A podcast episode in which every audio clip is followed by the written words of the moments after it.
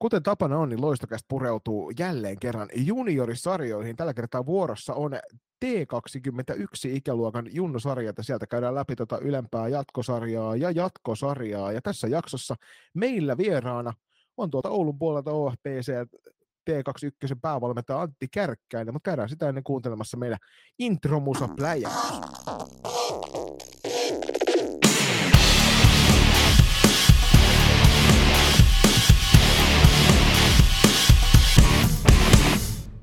Tervetuloa vieraaksi Antti. Kiitos paljon, mukava olla täällä. Tämä toimii yllättävän mukavasti tämä etäyhteys aina sinne Oulun suuntaan. Sieltä tulee niin kuin joka puolelta Suomeen saadaan kivoja vieraita. Niin eikö, eikö se ole mukavaa tällä tavalla, kun voi oman kodin rauhasta liittyen mukaan keskustelemaan naissalibändistä? Joo, nais- ja tyttösalibändistä on aina mukava keskustella vielä, kun sitä pääsee näin kotona keskustelemaan, niin, niin eikä tarvi ajella, ajella alamäkeä sinne Etelä-Suomeen, niin mikäs tässä ollessa se toisaalta kyllä säästäisi bensakustannuksissa aika paljon, jos olisi alamäkeä tähän suuntaan pelkästään. Se tulisi takaisin sitten kotimatkalla. Mutta... Joo, mutta näin aina sanotaan, että tänne on pitkä matka, mutta meillä, meillä on aina, aina jotenkin lyhyempi matka ilmeisesti sinne Etelä-Suomeen. Niin mm. Tai se on sitten ala- tai ylämäki, miten päin sitä katsoa. Niin, mm. riippuu miten päin karttaa. Kyllä. Just näin, mutta tota, voitaisiin mennä sun lajitaustaa vähän, että olettavasti sullakin on kertynyt näitä vuosia salibändin parissa, mutta lyhyesti, mistä kaikki lähti ja mitä matkan varrella on sattunut ja tapahtunut? No, aika perinteinen tämä, tämä minun lajitausta on, että, että alkuja, alkuja jalkapallotausta on itsellä pelitaustana ja niin, niin, kun Kokkola suunnasta on, niin siellä jalkapallo elää, elää niin nuorten veressä, veressä ja sitä niin koko ikäni, ikäni tuli pelattua ja salibändi oli sitten Kokkolassakin meidän semmoinen kavereiden harrastelulaji, että oli, oli jalkapalloilijoita ja jääkiekkoilijoita ja yhdessä pelattiin sählyä niin sanotusti, että mitä silloin oli. oli ja tietysti salibändiin sitten niin mukaan tuli näiden omien lasten kautta, että, että niin jalkapallo eikä, eikä mukaan pallolajit oikein tarttunut, tarttunut lasten, lasten harrastuksiin, mutta salibändi vei sitten mukana ja ei luo, omaan luonteeseen, niin siellä katsomussa istuminen ei oikein luonnistu, niin, niin oikea paikka on silloin siellä penkillä, penkillä ja niin harjoituksessa mukana. Ja 12-13 vuotta, joko niitä on 14 vuotta, tässä on, on niin mukana menty ja joka vuosi yhdessä tai kahdessa joukkueessa mukana on tullut oltua. Kausia eri seuroissa ja eri ikäluokissa on tullut kyllä ihan pikkujunnuista aikuista. Tämä on niin lyhyessä minun, minun tausta. Matkalla on sitten ollut tietysti näitä, näitä erilaisia tapahtumia, tapahtumia missä saanut, saanut olla mukana ja mihin pyydetty. Ja muutama vuosi siellä FBAlla, kun toiminta aloitettiin, tuli oltua, oltua vuodet 2018-2020, kun se oli, muistaakseni. Samaan aikaan, aikaa ja vähän ennen talenttileiriä, alueleiriä, All Stars-tapahtumia Arena Centerin järjestämänä ja, ja oli mukavia muistoja ja mukavia tapahtumia tapahtumien pelaajien kesken ja valmentajien kesken ja niistä ne kaikista niin hyviä muistoja jää. Ja tietysti mm. hyviä, hyviä ystävyyssuhteitakin. Niin iso, iso juttu tuossa, mistä, mistä kuullaan sitten myöskin sinulle osoitettuja kysymyksiä, oli tosiaan tuossa muutama vuosi takaperin. Onko sitä nyt periaatteessa kolmisen vuotta aikaa, reilu kolme vuotta aikaa, kun Oulun luistiseuran C-tyttöjen kanssa voititte SM-kultaa ja, ja, ja No nykyisessäkin joukkueessa löytyy useampi kappale niitä pelaajia tässä nyt T21, kuin mikä tuossa joukkueessa oli, niin, niin, niin otetaan tuosta saman tien kuulija kysymys, jonka on esittänyt sun vanha pelaaja, että mitä tuolle Olssin, Olssin tyttöjoukkueelle kävi sen jälkeen, kun SM-kulta tuli. Tietysti tuossa oli tuommoinen mukava pandemia välissä, joka varmaan teki, teki oman osansa tässä niin kuin kaikkialla muuallakin Suomessa, mutta Mm. Mutta nyt ollaan sitten vähän niin kuin levitty maailman tuuliin. Mm. Tota, aika monta vuotta sai olla hallitseva C-tyttö SM-kullan haltija, että, että niin, niin, se oli hienoa. Mä itse asiassa odottelin tosi paljon, että, että mä pääsen laittamaan viestiä seuraavalle, seuraavalle niin, niin, valmentajalle, kuka mestaruuden voittaa. Ja, niin, niin, hieno, hieno, että päästiin sitten loppuviimeen kausia pelaamaankin loppuun. Että mm, se vaike- vaikeita vuosia siinä jokaiselle tota, varmaan kenellekään joukkueen pelaajalle ei tullut yllätyksenä, että, että se C-tyttöjen mestaruuden jälkeen se oli viimeinen vuosi, vuosi Olssissa ja kaikilla oli tiedossa että käytännössä, että Olssissa toiminta ei tule jatkumaan. jatkumaan että seura oli, oli jo linjannut sen, että, että eivät tuppanostaa tyttösalibändiin ja toiminta haluttiin jo vuotta aikaisemmin siirtää SSRAn alle. Ja mm. näin ollen se viimeinen vuosi 2018-2019, mikä päättyi mestaruuteen, oli tiedossa, että se on, on viimeinen, viimeinen vuosi siinä seurassa. Mm. Näihin, tota, näistä sanotaan, että huipulta pitää lopettaa, niin toi on ehkä paras tapa sitten sulkea viimeisen kerran toimisto-ovi siellä Ossen puolella, että jos, jos näin kävi, niin mm. siinä kun lähti uuteen osoitteeseen, niin oli kultamitali kaulassa. Kyllä, kyllä. Mm. Ja hienohan siihen oli, se oli erä, eräänlaisen niin tarina, tarinan loppu niin sanotusti, että, että monta vuotta samojen tyttöjen kanssa oli tullut tehtyä työtä ja oli, oli oikeastaan nähnyt sen kasvun sieltä ihan alkuajoilta siitä, kun lajia, lajia useat oli alkanut harrastamaan ja vetänyt heitä, heitä vuosia ja se oli sitten oikeastaan huipentuma, että, että se mestaruusvuosi, että yksi tappio siihen kauteen, kauteen ja senkin ota omaan piikkiin, piikkiin ja se oli kyllä hieno, hieno tarina ja varmasti hienoja muistoja jäänyt sekä minulle että, että tytöille että siitä kaudesta. Ennen kuin mä päästän Juliuksen ääneen, niin pakko kysyä, että mitä sä onnistuit hivuttaa itse kentälle, jos se tappio meni sun piikkiin? tota, tota, no, niin jos tytöt olisi saanut pelata siinä pelissä, pelissä niin sitä peliä, mitä, mitä normaalisti pelasivat, niin, niin, niin tai itse asiassa johtaa sitä peliä jollakin neljällä maalilla jo, mutta että mä halusin, halusin tiettyä asiaa siihen peliin, peliin viedä eteenpäin ja harjoitella, ja pelin kautta on paras tapa mm. harjoitella asioita, niin, niin sanotaan näin, että, että Miisa pääsi käyttämään vahvuuksia jo silloin hyvin, hyvin että, että niin. Joo. Eli sä haluaisit päästä harjoittelemaan ominaisuutta, missä te päästätte vastustajan kärkipelaajan vetämään kantilta. Ei. joo, ei, ei, mutta ei tuohon Joni... Tämän kanssa useampi seura tässä maassa on kipuillut ja myöskin maajoukkuepiireissä. Että, et, Kyllä. Et, Itse asiassa sitä, sitä ei, ne... mitään tekemistä Miisan kanssa sillä, sillä että, että avasi vaan vähän liikaa peliä. Joo.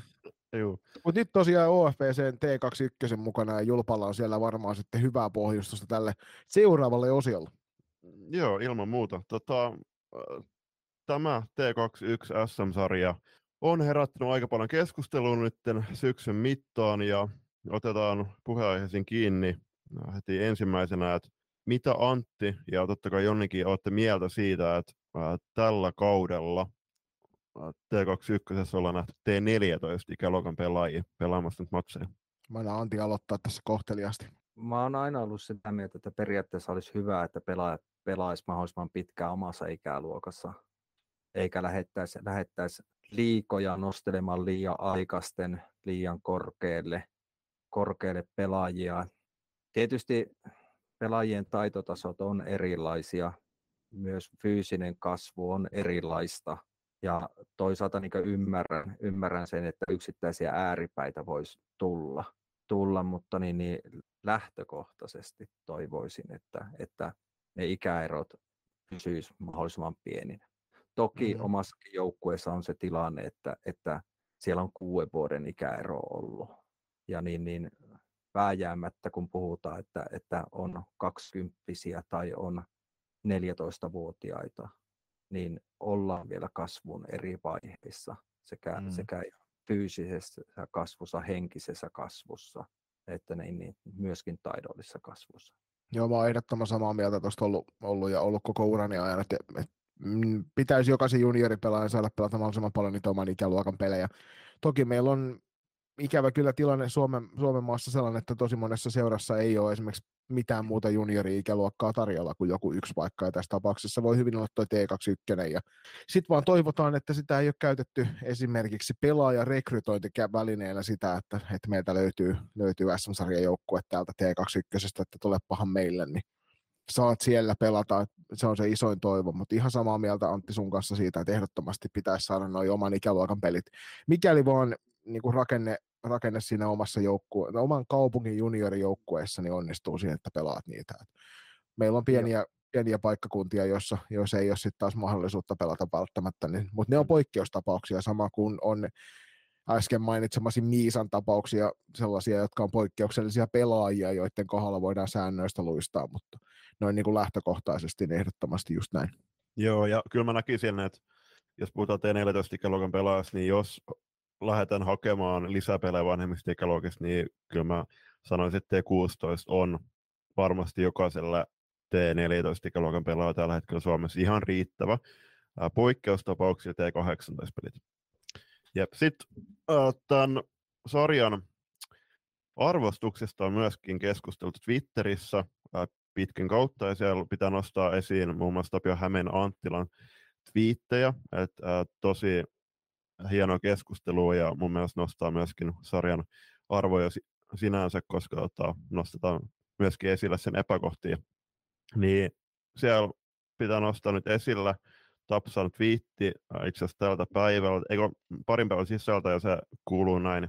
Eli T21-sarja on tarpeellinen ja juniorikehityksellä oleellinen tukijalka. Merkitys ei ole sarjan tuomassa tasossa, vaan alusta tukemaan kasvua kohden aikuisten sarjaa. Ilman T21-sarjaa meillä on noin 50-100 kilpapelaajaa vähemmän. Ratkaisu ei ole karsia, vaan kehittää. Joo, ja tuosta varmaan me ollaan koko kolmikko samaa mieltä, että et, ehkä tämä ongelmallisuus on nyt ollut siinä, että tämä on vaikuttaa ulospäin vähän tekohengitykseltä se tämä hetkittäin tämä T21 tilanne.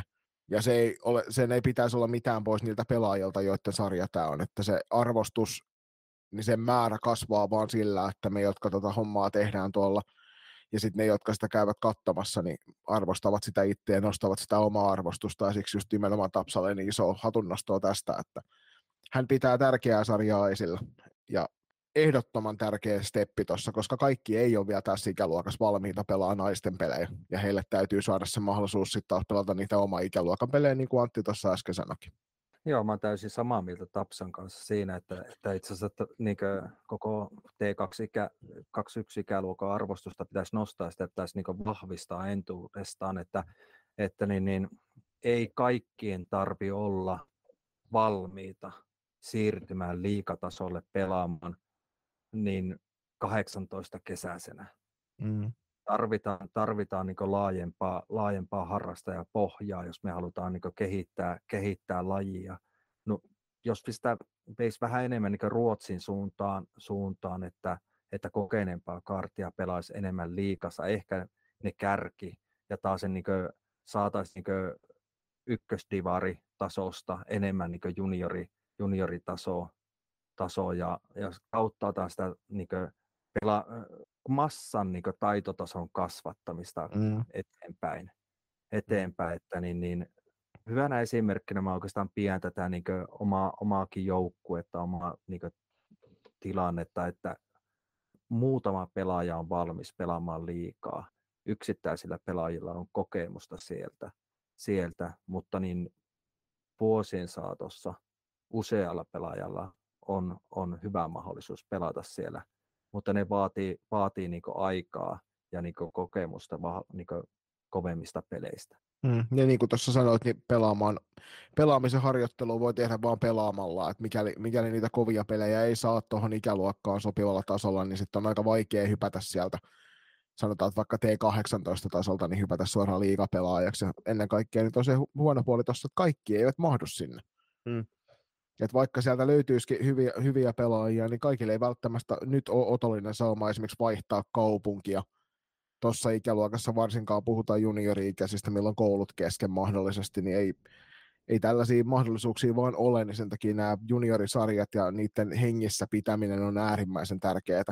Mm. T21 tilanne valtakunnallisesti on vähän heikohko, et meillä muun muassa mun ja Juliuksen edustama seuran, niin FPC Turulta, niin meiltä puuttuu tällä kaudella T21-ikäluokka kokonaan. Mm. Ja rehellisesti, jos katsotaan, niin kyllähän se nyt, ne pelaa kaikki naisten liigaa se meidän T21-ikäluokka, niin siitähän se johtuu, ettei siellä sitä ole. Kokeneempia pelaajia, kun ei ikävä kyllä synny muuta kuin kasvattamalla junioreita kokeneemmiksi pelaajiksi, niin, niin te, no. niitä ei taikaiskusta ilmesty tuolta mistään. Niin. Joo, iso, isomman vastuu, vastuun, niin itse on tätä monta kertaa pohtinut, niin, niin on se, että meidän tässä sitä junioripohjaa taas sen laajemmaksi, varsinkin tässä tyttöpuolella, että jos tästä mennään vaikka kahdeksan vuotta taaksepäin, meillä Oulun seudulla oli tilanne, että 5-6 seuraa tuotti, tuotti tyttöpelaajia. Mm. Aluesarjassa oli Oulun seuralta pelkästään 5-6 seuraa. Ja mm. Harrastajan määrät oli huomattavasti isompia, laadukkaita, kovia pelejä pystyttiin pelaamaan, pelaamaan täällä paikan päällä. Ja siinä vaiheessa, kun tyttöjunioreita lähdettiin, lähdettiin niin sanotusti asettamaan yhteen, yhden seuran alle mm. liikapolkua mm. hakemaan, tarkoitti sitä, että, että massat lähti pienemmän, pienenemään ja ö, seurat ei lähtenyt enää panostaa, panostaa tyttöpuoleen, sillä tavalla tekijät lähti poissa, harrastajamäärä pieneni, että jos se pyramidi pohja on E, tai mikä on nuorin T12 ikäluokka, puhutaan Oulun seudulla 30 harrastajasta, 40 mm. harrastajasta, niin mikä on lopputulema näistä pelaajista sitten, ne saavuttaa T21-ikäluokan. Mm. mm. Hyvä, niistä saa 10-15 tyttöä jatkamaan lajia, lajia sinne asti. Että se määrä pitäisi saada, saada niin pienemmissä juniorissa Oulunkin mittakaavassa johonkin sataa harrastajaa, ja sitten voitaisiin mm. alkaa miettimään, miettimään että, että sitä pelaajamassaa riittäisi tarpeeksi. Ja tuossa tulee jo pelkästään niin kuin pelimatkat rupeaa olemaan hurjan mittaisia, että jos puhutaan ihan pienimmistä junioreista, niin mikäli sun lähimmät pelimatkat on parisataa kilometriä, että pääset oikeasti pelailemaan kunnon pelejä, niin se on vähän liikaa sitten jo. Et meilläkin täällä Turun seudulla, vaikka niin tuo tilanne on selkeästi menossa Varsinais-Suomessa heikompaan suuntaan siinä suhteessa, että tuolla on nyt jo ikä, ikäluokkia, mistä tietyiltä seudulta puuttuu sitten täysin joukkueet, ja se ei ole pitkässä juoksussa mitenkään kestävää kehitystä kyllä, sit, koska se tarkoittaa sitä, että sitten ne entistä enemmän vielä kokoontuu niihin tiettyihin seuroihin, ja, joka sitten taas puolestaan tarkoittaa sitä, että se kilpailu vähenee sieltä, ja sitten täytyy ruveta matkailemaan ylialueellisesti pelaamaan pelejä, ja se ei ole kyllä niin kuin, kaikissa ikäluokissa se järkevin ratkaisu. Toisaalta viimeiset kaksi vuotta mä oon pyrkinyt Oulun seudulla saamaan periaatteessa aikaiseksi toista T21-joukkuetta, lähtökohtaisesti tähänkin kauteen mun ajatus oli se, että SSRalla olisi ollut oma T21-joukkue, mm. toinen joukkue olisi ollut OFPCn alla. alla. Valitettavasti näin ei, ei sitten käynyt, että se olisi niin vahvistanut alueellisesti tätä, tätä niin tyttösalipärin tilannetta täällä ja olisi tarjonnut taas sitten pitkässä juoksussa liikaa, liikaa huomattavasti vahvempia pelaajia. Että, mm. Mm. Niin, niin aina asiat ei mene, mene ihan sillä tavalla, mitä ehkä, ehkä omassa päässä sitä miettii. Että... Mm. Niin, kyllähän se nois, että mitä nuorempana seura pystyy tarjoamaan vaan sitä esimerkiksi kilpasarjan joukkuetta, niin kyllä se totta kai karsii niitä pelaajia pois yhä nuorempana ja sitten just tämä T21, niin se, että jokaisen pelaajan kehitys kulkee omaa, omaa tahtiaan ja välttämättä just ei ole tarviskaan hypätä sinne liikaan. 18 kesäisenä saati, saati olla valmis sinne. Että kyllä mä itse nostaisin ehkä tämän T21 tulevaisuudessa T22, T23-sarjaksi. Sitä myöten toivottavasti saataisiin myöskin sieltä liikasta niitä pelaajia myöskin pelaamaan näitä junnupelejä vielä. Ja sitten, no totta kai se unelmatilanne olisi, että siellä oli Alanko Salmisen tapasi paluumuuttajia, milloin liikan keski saataisiin nostettua Uh, FPC Loisto tosi hyvä esimerkki, niin kuin Joni tuossa aiemmin jo sanoi. Uh, Loiston keski taitaa tänä vuonna olla joku 19,1. Uh, seuraavan tulee Eräviikingit, jolla on toistaiseksi vielä joukkue T21-sarjassa, mutta ei, ei sekään hirveän ruusuiset näytä. Että siellä on laaja reenirinki, mutta ei sielläkään niitä pelaajia loputtoma, loputtomia ja se, senkin seuran trendi on alkanut näyttää pikkuhiljaa siltä, että just että yhä nuorempaa sinne liikaa hypätään mukaan, joka väistämättä sitten ajaa seuran tilanteeseen, missä pitää T21 ja liikan ja tai divarijoukkueen naisten divarijoukkueen väliin sitten miettiä se vaihtoehto. Mm. Joo, ja sitten tietysti tämä alueellinen ero, ero että, ja seurojen välinen ero, että ei kaikkien pelaajien niin kuin, tavoite ole edes liika. Mm.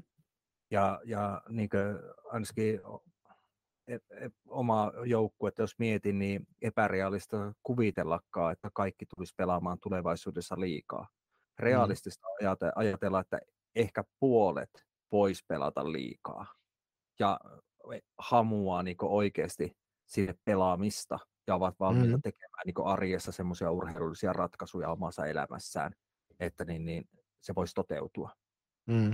Joo, ja toihan sitten niin taas ihan oma keskustelussa se, että millä tavoin mahdollistetaan salibändin harrastaminen semikorkealla tasolla sitten mahdollisimman pitkälle myös, että löytyykö sieltä niitä sellaisia paikkoja, missä junioripolun jälkeen vielä motivoituneet pelaajat saavat sitten harjoitella rauhassa, että se on ihan totta. Että jokaisen, jokainen sinne 12 joukkueen liikasta on nyt puhuttu, että riittääkö sinne, riittääkö sinne pelaajia, mutta kyllä fakta on se, että, että junioripolulla on niin paljon väkeä, että väkisinkin sinne niinku riittää pelaajat, mutta se, että, että onko se sitten oikea paikka jokaiselle niistä siinä hetkessä, kun sinne pitää pakolla nostaa niitä ja se tulee tosiaan se, että jos junioripolku loppuu kesken, niin, niin mikä se ratkaisu sen jälkeen on. Nämä on mielenkiintoisia keskusteluita. Se ei toki ollut tämän jakson aihe, mutta nämä on aina, aina hyvä, hyvä sukeltaa vähän syvemmälle tähän, koska tämä on sellainen aihe, mikä on puhututtanut sen jälkeen, joku tämä ikäluokkamuutosta tehtiin ja vaihdettiin nämä sarjojen nimet, niin T21 on puhuttu vähän sillä tavalla, että se on niin sanottu väliin putoaja sarja, Mm. Et jos miettii sitä, Julppa tuolla hienosti käsikirjoituksesta sitä mulle vilkuttelee tuolta, että jos tuosta nykyisestä T18-sarjasta hyppy naisten ylimpiin sarjoihin on niin iso, että osa put- putoaa siinä kesken hypyjä, toi on hyvin sanottu. Se on, niin kuin, ei se sen pelaajan vastuulla ole kyetä jatkamaan sitä niin kuin omaa polkua esimerkiksi siinä tietyssä seurassa, vaan se on nimenomaan siitä ympäristöstä kiinni, siitä seurasta kiinni, että sille mahdollistetaan se, vast- se jatkaminen, on se sitten huipputasolla tai vaikka sitten nelosdivaritasolla, jos se on se, mitä halutaan jatkaa. Niin nämä on sellaisia kysymyksiä, että näihin olisi kiva kuulla, kuulla vähän vi, viisaampiakin ihmisten vastauksia pikkuhiljaa, että koska toi, niin kuin tuossa käydään sitten jossain vaiheessa tota tarkemmin läpi, niin itse asiassa ihan kohtaa, että miltä toi on näyttänyt toi joukkueen määrätkin näissä tässä T21-sarjassa tai A-tyttöjen sarjassa tuossa menneeltä, menneeltä kausilta, niin tilanne on menossa kyllä aika huolestuttavaan suuntaan. Sitten tuli kysymys, että onko näillä joukkueen määrillä mitään järkeä jakaa joukkueet tasosarjoihin. Ja itse asiassa ennen kuin me päästään herrat tässä vastaamaan, niin tein myös kyselyn tuonne meidän Instagram-tilille, mikä seuraamaan loistukasta löytyy sieltäkin, niin vastaajista 61 prosenttia oli sitä mieltä, että ei näillä joukkueen määrillä, ja puolesta 39 prosenttia sanoi, että joo, että on hyvä juttu. Mitä sä oot Antti mieltä, olisiko toi kannattanut pelata vain yhtenä, yhtenä kokonaisena SM-sarjan loppuun asti, eikä jakaa eri jatkosarjoihin?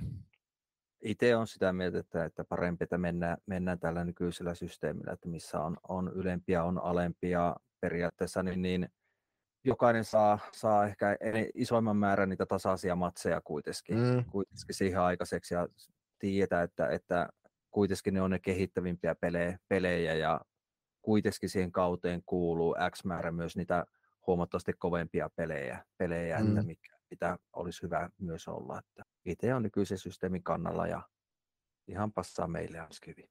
Mm.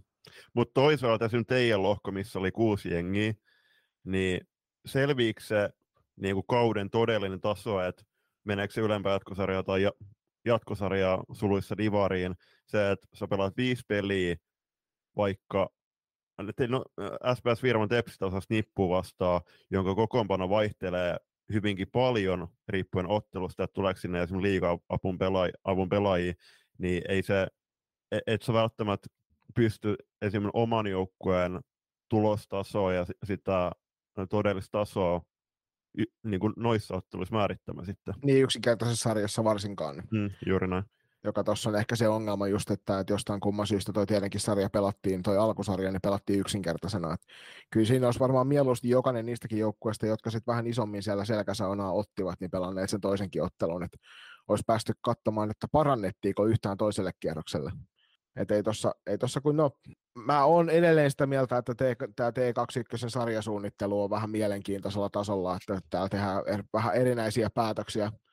Ja tuntuu, että, että tämäkin keinotekoinen jako nyt tuossa tuohon sitten ylempään jatkosarjaan ja jatkosarjaan, niin kaikissa muissa ikäluokissahan siellä on ihan selkeästi, että karsintalohkojen parhaat niin menevät S-sarjaan ja karsintalohkojen ne, jotka eivät mene S-sarjaan, niin menevät divariin, mutta jostain kumman syystä teidän lohkossa, niin tätäkin sano, sanonta on haluttu välttää, joka tekee tuosta vielä kummallisemman ulospäin, että jostain kumman syystä yksi sarja tuossa välissä ei noudata minkäännäköisiä mm. nimeämissääntöjä, mitä No toisaalta F-liikan puolellahan tämä on hyvin tuttu puuhaan. mutta ei kaikki kunnia RSS Panthersille, jotka ilmoittautu mitä pari kautta sitten T21 ykköstivari. Ei, suoraan ykköstivari, se oli ihan oikea asenne kyllä. Joo, ehkä, ehkä tulevaisuuteen, niin olisi se hyvä, että sinne enemmän niitä joukkueita saataisiin mm. saatais aikaiseksi, että niin, niin olisi ehkä selkeämpi, selkeämpi sitten jakoja, jakoja näitä nyt voi jos että olisiko tähän pitänyt vielä muuttaa, että molemmissa jo lohkoissa olisi ollut, ollut tasainen määrä joukkueita. Ja, niin, se on totta. Mutta, mutta niin, niin, niin siis turha se on itse kaatunutta maitoa, että siinä vaiheessa kun se on jo sylissä, niin sitten on ihan turha sanoa enää mitään muuta kuin, että ei kuin eteenpäin. Ja ainahan se on helppo jälkikäteen alkaa, alkaa Kyllä. jos kukaan ei, niin etukäteen voi olla hyvät suunnitelmat ja niin kuin me kannat tietää, niin ei ne asiat mene ihan niin kuin, aina tulee suunnitelma. Mutta tuossa joukkue, joukkueen määrien putoamisessa tosiaan niin kaudella 1920, niin siellä on Divarikin puolella 13 joukkuetta, joka mun mielestä on niin kuin aika hurja määrä väkeä, 10 joukkueen SM-sarjaa, että siihen, jos nyt esimerkiksi ylemmän ja alemman jatkosarjan, jatkosarjan joukkueet laskee yhteen, niin siitä saadaan muutaman vuoden takainen divari just koostettua niistä. Niin kyllähän toi pelaajamäärä on huvennut huomattavasti tuosta, ja kaikki ne eivät pelaa F-liigassa kuitenkaan tällä hetkellä, että siinä ollaan kollektiivisesti salibändikentällä kyllä epäonnistuttu jokainen, mm. että tuollainen määrä pelaajia ollaan päästetty karkuun tästä toiminnasta. Siihen olisi varmasti löytynyt tuossa korona-aikanakin mahdollisuuksia. Mennäänkö sitten kohti tuota itse, itse sarjaa ja ruvetaan katselemaan vähän, että mikä toi meininki noissa lohkoissa ollut, mutta tietenkin me suunnataan sinne pienen tauon kautta.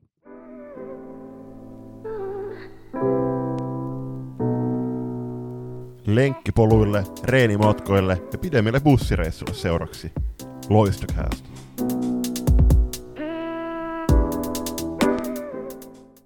Lähdetään käymään näitä lohkoja läpi ja totta kai ekana on vuorossa lohko A, mutta ensi, ennen kuin hypätään tuohon lopulliseen sarjataulukkoon, niin Joni, voiko kertoa vähän, että miten me veikattiin yhdessä Ville Turusen kanssa?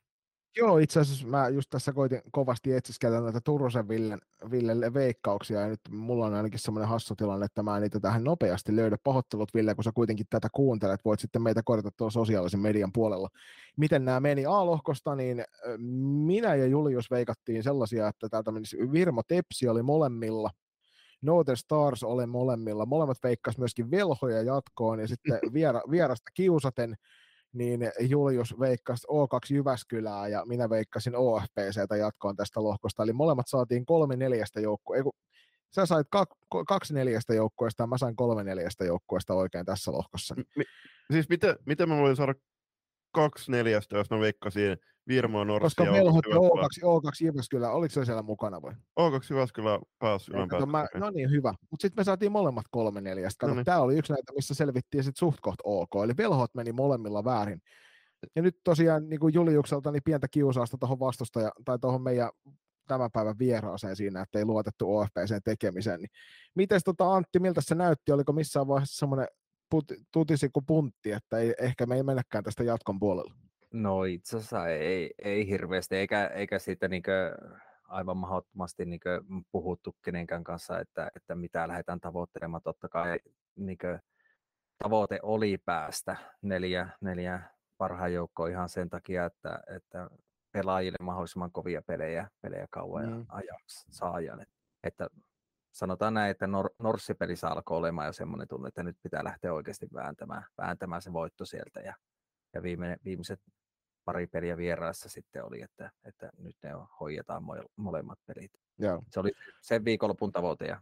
Tuolle viiden, viiden ottelusarjassa, niin siinä ei ihan hirvittävän paljon jää semmoista mahdollisuutta niin kuin epäonnistua, että, että siellä Virmo Tepsi varsinkin kun voitti noin kaikki pelinsä tuossa lohkossa, niin se jätti teille muille sitten välittömästi huomattavasti paljon vähemmän pisteitä jaettavaksi, sen takia sitten tietysti se on paljon, paljon, paljon tärkeämpää se onnistuu niissä tietyissä peleissä. Kyllä se O2 Jyväskylä tosiaan ne pisteellä selvisi tuohon KV Hämeestarsin yläpuolelle ja pääsi sitä kautta tähän ylempään jatkosarjaan mukaan, niin, niin, niin miltä toi viiden ottelun karsintasarja tuntui? Lyhythän se oli. Hmm. Tosi, tosi lyhyt ja tuo pelin merkitys sitten tosi, tosi iso niin sanotusti, jos tavoittelee, tavoittelee sitä ylempää, ylempää paikkaa. Ja, mutta toisaalta sitten niin, niin, niin selkeästi TPS Virmo oli ennakkoon jo tiedossa, että on, on niin huomattavasti kovempi, kovempi. Ja niin, niin, mutta sitten sitä tasaisuutta O2, KV Hämeensaari, Velhot, me, niin, niin olisi voinut käydä periaatteessa miten päin tahansa, tahansa niissä peleissä. Että kyllä sieltä, sieltä loppuviimein kuitenkin niin löytyi ihan järkevä, järkevästi pelilliseen niin pelin kautta tuo jatko meni. Isoja Joo. eroja tos, tosi to, toki mm. peleissä oli, että, ja niin. riippuu ihan, että ketä pelaajia ja mistäkin oli pelaamassa, mutta tästä, mm. tästä ei päästä koskaan. Niin ja siis toki niin kuin aiemmin jo sanottu, niin totta kai nämä otteluiden komponat vaihtelee tosi paljon, että milloin on mukana liikapelaaja ja milloin ei. Että muun muassa SPS Virma TPS, niin siellä oli jokaisessa ottelussa kuitenkin vähintään muutaman liikatason pelaaja pelaamassa. Sitten puolestaan Velhot, niin eihän se, kaikki T21 ikäluokan pelaajat, niin heillä on pelaamassa liikaa ennen kaikkea. Niin ei mun mielestä esimerkiksi nämä Velhojen T21 liigapelaat, niin yksikään ei ollut pelaamassa tässä valkosarjassa. Niin mä en ollut toki paikan päällä katsomassa näitä pelejä, tästä täytyy luottaa tuohon Antin ammattitaitoon sitten. Että tun, ilmeisesti Velhois ainakin yksi tuttu olisi saattanut vastassa olla, jos se siellä paikalla olisi ollut pelaamassa. Joo, joo. Kyllähän siis liikaringistä oli, oli ainakin meitä vastaan pelaajia ja niin, niin. Ja totta kai Kiltsu olisi mielellään nähnyt mm. myös pelaama, pelaamassa, mutta niin, niin terveiset Kiltsulle tässä vaiheessa. Mun suosikin pelaajia ollut aina ja, ja tykkää, tykkää ihmisenä hänestä tosi paljon. paljon ja, niin, niin. Kiltsun kanssa vaihdettiin viestit kyllä, että, että lähetin sille just ennen peliä striimi, striimilinki, että voi kateella matsia, että kun sitä kyseli, että mielellä olisi nähnyt pelaamassa. Mm, kyllä, mm. joo, ja tuossa taas niin voidaan palata siihen ensimmäiseen keskusteluaiheeseen just siitä, että pitäisikö noiden pelaajia saada pelata noita sarjoja, mutta emme jatka sitä keskustelua syvemmälle, vai mitä? Pistepörssissä niin viime kaudella meidän seuran edustuksesta hyvinkin tut- tutuksi tulleet Emilia Kurppa ja Tessa Veera Pietilä näyttivät olevan aika hyvässä vireessä tuossa sarjassa. Toi, joskin täytyy sanoa, että Pinja Suhosen tehopisteet kolmeen otteluun 6 plus 6, niin siinä on ihan sanotaan näin, että siinä on ollut sekä syöttö että maalintekomailla mukana, jota Julius aina perään kuuluttelee, että jompikumpi puuttuu. Tässä tapauksessa oli Pinjalla molemmat. Mm, juuri näin. Joo, Emilia Kurppa ykkösen 5 plus 11 tehopiste ja toisen Tessavara Pietilä 10 plus 3, kolmanteen Pine Suhonen 6 plus 6, neljänteen Vivian Aho Virma Tepsistä 8 plus 3 ja Niikä Virma Tepsistä Olivia Oikarinen 6 plus 4 tehoa. Ja näistä tosiaan Pinja oli ainut, kun pelasi vähemmän kuin viisi ottelua, että hän oli kolmessa ottelussa pelaamassa. Tässä täytyy taas sen verran kehuskella oma, omaa joukkuetta, että toihan on tuo Emilia Kurpan pikkusisko löytyy meikäläisen joukkueesta tällä hetkellä ja on, on kyllä hänkin loistava peli, pelityttö, että sieltä on sukunimi velvoittaa selkeästi siihen, että pitää olla kovalla tasolla. Sitten tota maalivahtiosastolta, niin mielenkiintoinen nosto tuossa Jana Plaish, mistä hän Julius oli? Sulla oli tarkempaa tietoa, kun sä olit oikein kaivannut tähän niin kunnon, kunnon taustat tällä. Tsekin U19 maajoukkojen veskareet oli torjumassa Suomea vastaan tuolla Uppsalan EFTllä. Joo, yhden ottelun Noita Starsin paidassa ja 100 prosenttia, torjuntaprosentti, neljä torjuntaa, että kertoo sitten hirveän kova kiire ei ollut hänellä.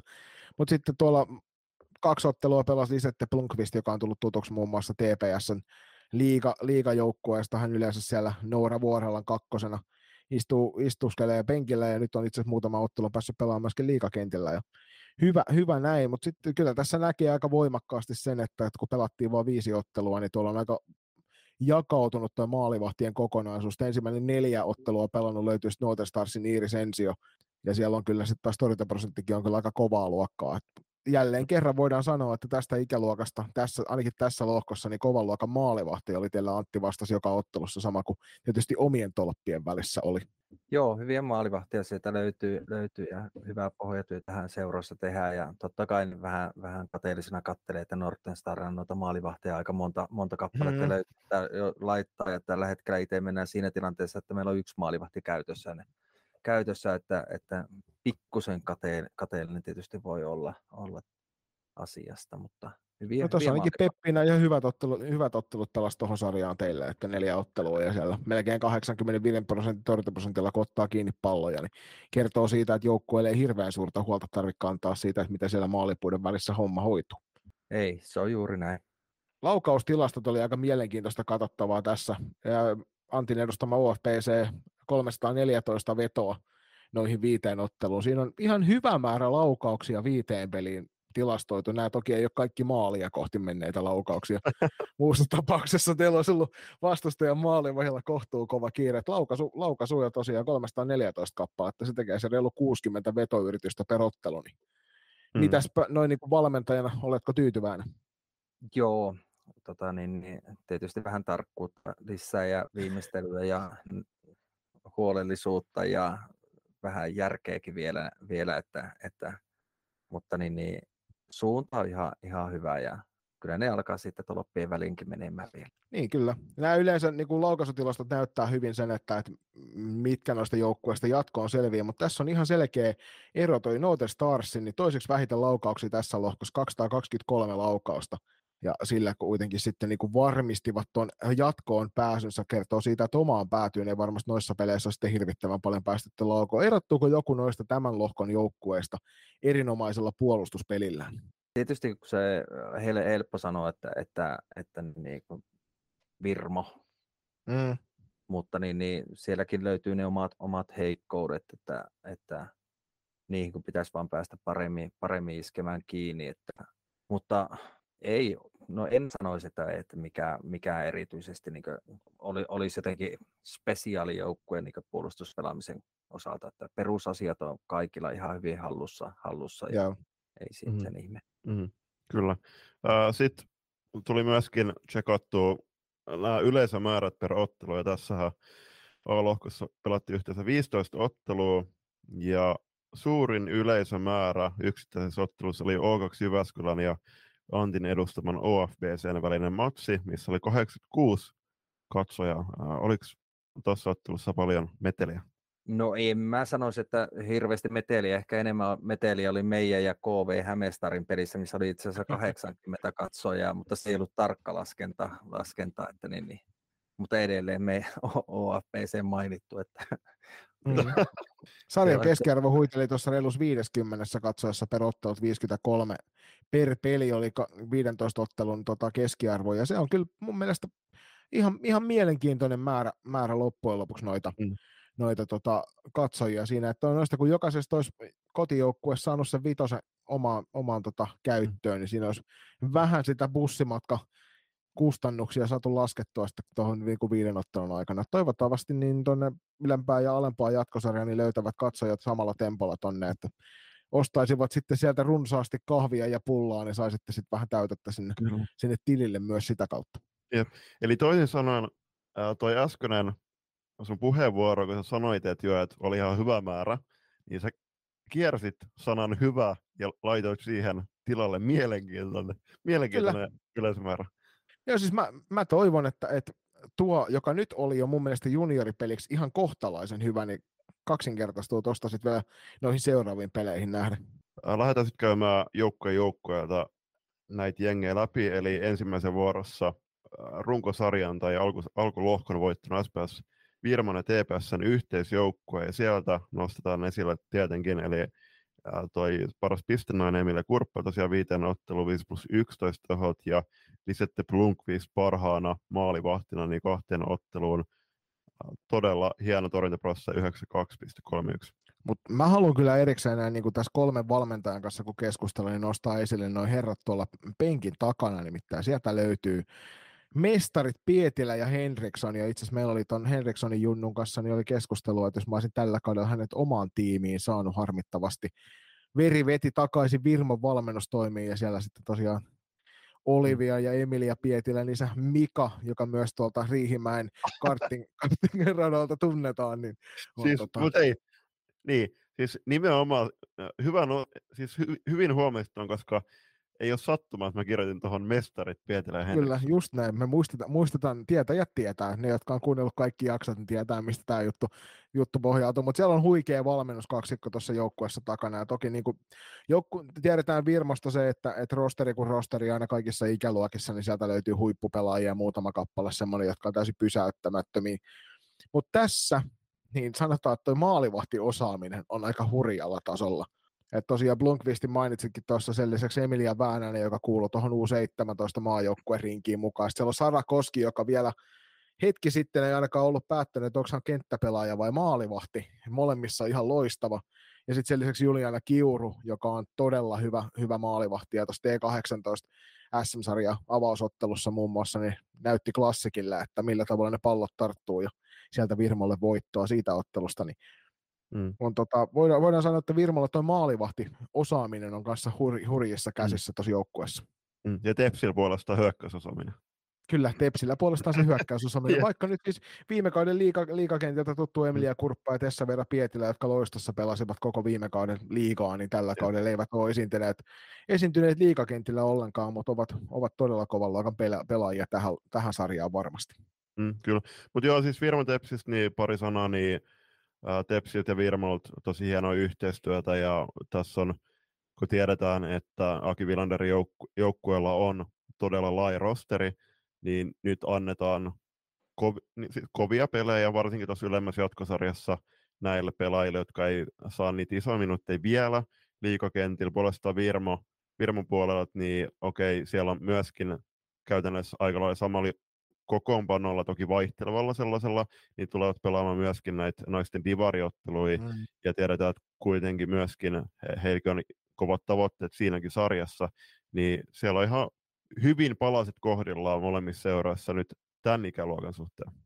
Niin ja sen voi sanoa, että jos vastustaja jostain haluaa huohtaa hengähdyksestä, niin, tota, niin, niin se on se, että TPS menee tuossa naisten puolella luultavasti aika pitkälle tuon liikassa, niin päällekkäisyyksiä tulee sitten tapahtumaan luultavasti playerivaiheessa, niin siellä ihan kaikki ne, jotka, jotka tässä sarjassa voisi pelata, niin eivät ole täällä mm. paikan päällä. Jep. Ja tähän loppuun vielä, niin Uh, tiedät, vaikka tiedetään, että siis Emilia Olivia Pietilä on tosi iso nimi, varsinkin EP tällä hetkellä Tepsi liiganaisissa, niin onhan se hieno mahdollisuus myös heillekin päästä sitten mahdollisuuksien mukaan pelaamaan myös kasvattaa seurassa. Miten, tota, miten sä näit Antti tämän Virmo tekemisen noissa alkusarjaottelussa? Virmo Tepsi, sori. Tota, onhan siellä taustat, taustat on niin hyvin tehty ja hyvä kokemus ja hyvä valmennus ja niin, niin se perustekemisen taso on, on korkea, korkea että, että sen niin varaan, varaan niin huononakin päivänä, niin se, mm. se peli on niin erinomaista. Mm. Ja kyllä niin tässä vaiheessa jo voi niin sanoa, että kyllähän se niin miten päin tahansa niin katsoo, niin, niin TPS-firma tulee olemaan se yksi suurimmista suosikeista tämä, tämä niin ikäluokan mestariksi tälläkin kauella. kauella. Mm. Ja mestarivalmentajille lisää, lisää mitalia kaula. Mitäs Julius, oliko sinulla tarkkaa tietoa siitä, että kuinka monta kesäkauden Suomen mestaria tässä Virmo TPS-joukkueessa on, joukkueessa on?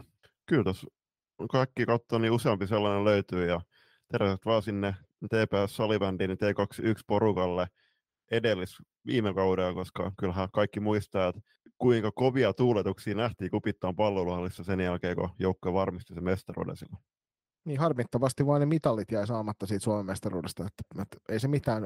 Ootel, Julppakin on ootellut postia nyt puolitoista vuotta tuossa.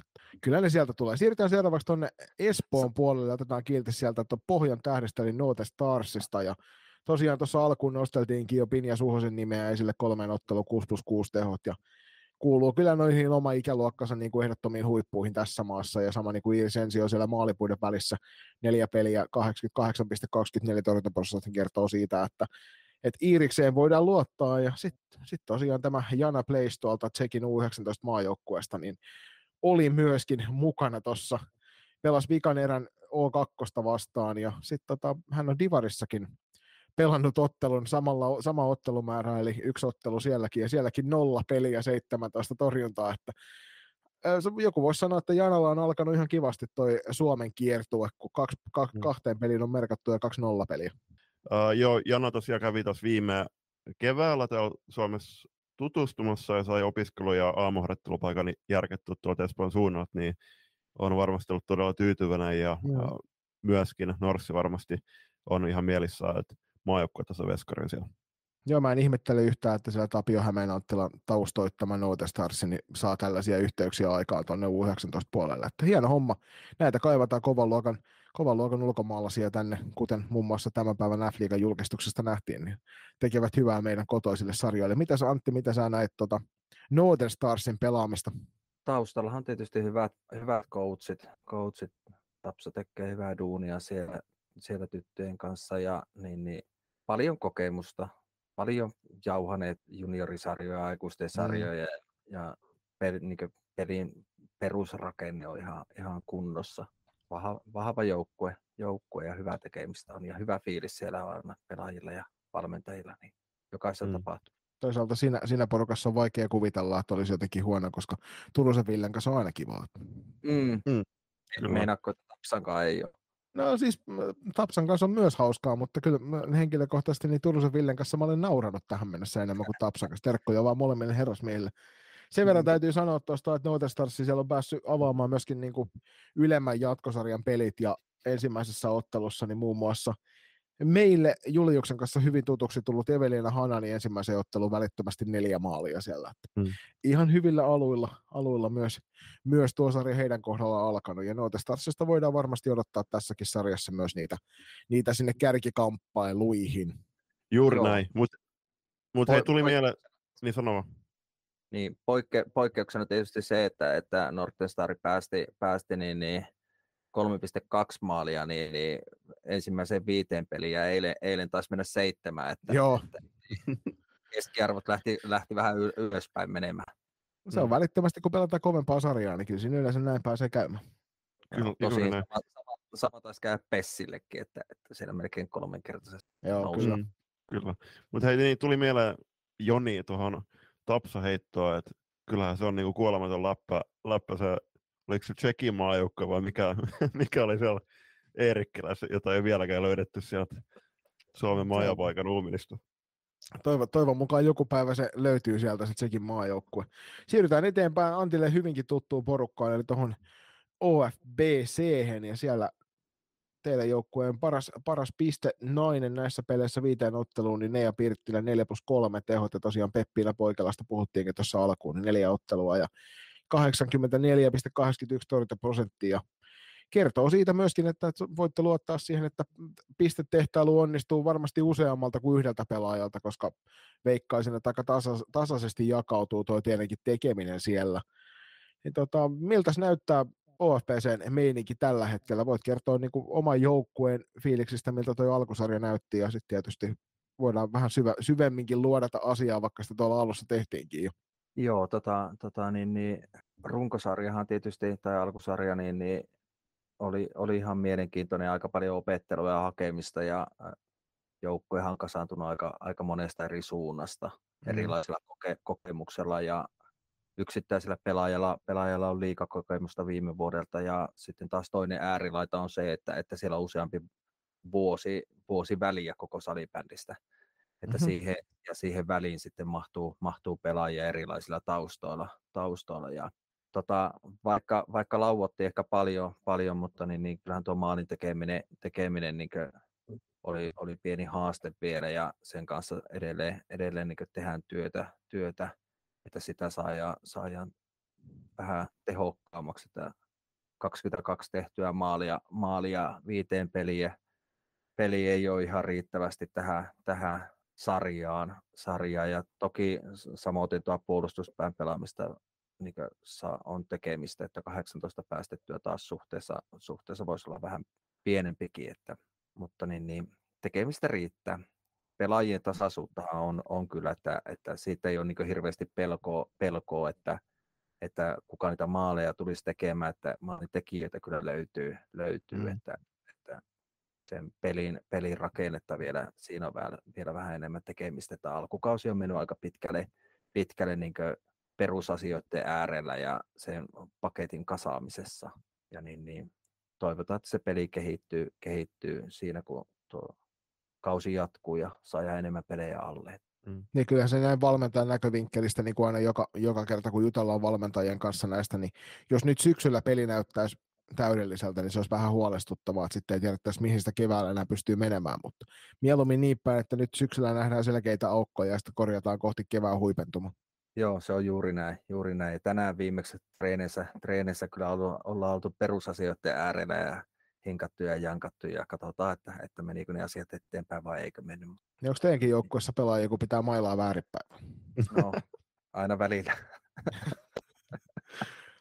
Tähän väliin tuli hei Antille kuulijoiltakin kysymyksiä. Nämä tulee nämä kuulijakysymykset tälle mukavasti kolmessa osassa. Mitä sieltä oli Julkka tullut? Joo, sieltä kysellään, että mikä on mielestäsi joukkueen suuri vahvuus? Eli sitten muista, muista Antti tarkkaan, että nämä on luultavasti oman joukkueen kysymyksiä sulle. Että. Joo, todennäköisesti. Tota, niin, niin kyllä meidän, meidän vahvuus on se tasaisuus kuitenkin, että, että ja yhdessä, yhdessä tekeminen, tekeminen, että alkuun, jos vähän mietin, että minkälainen paketti, paketti tästä lähtee syntymään, ei ole enää epäilystä siitä, että tästä ei tulisi niin hyvä. Mm. Se on jo nyt hyvä, että, että pelaajilla on ihan hyvä olla joukkueessa, joukkueen henki on hyvä ja sen päälle on niin helppoa lähteä rakentamaan sitten sitä itse peliä. Että, että, mutta kyllä se tasa, tasaisuus on, että, että ei, ole, ei ole mitään selkeää semmoista kenen ympärille sitä peliä pitäisi rakentaa, vaan sitä oikeasti aidosti voi rakentaa niin joukkuepelin kautta. Se kuulostaa hyvältä. Toinen kysymys tietysti sitten tähän, että onko joukkueeseen tulossa vielä uusia pelaajia? Tota...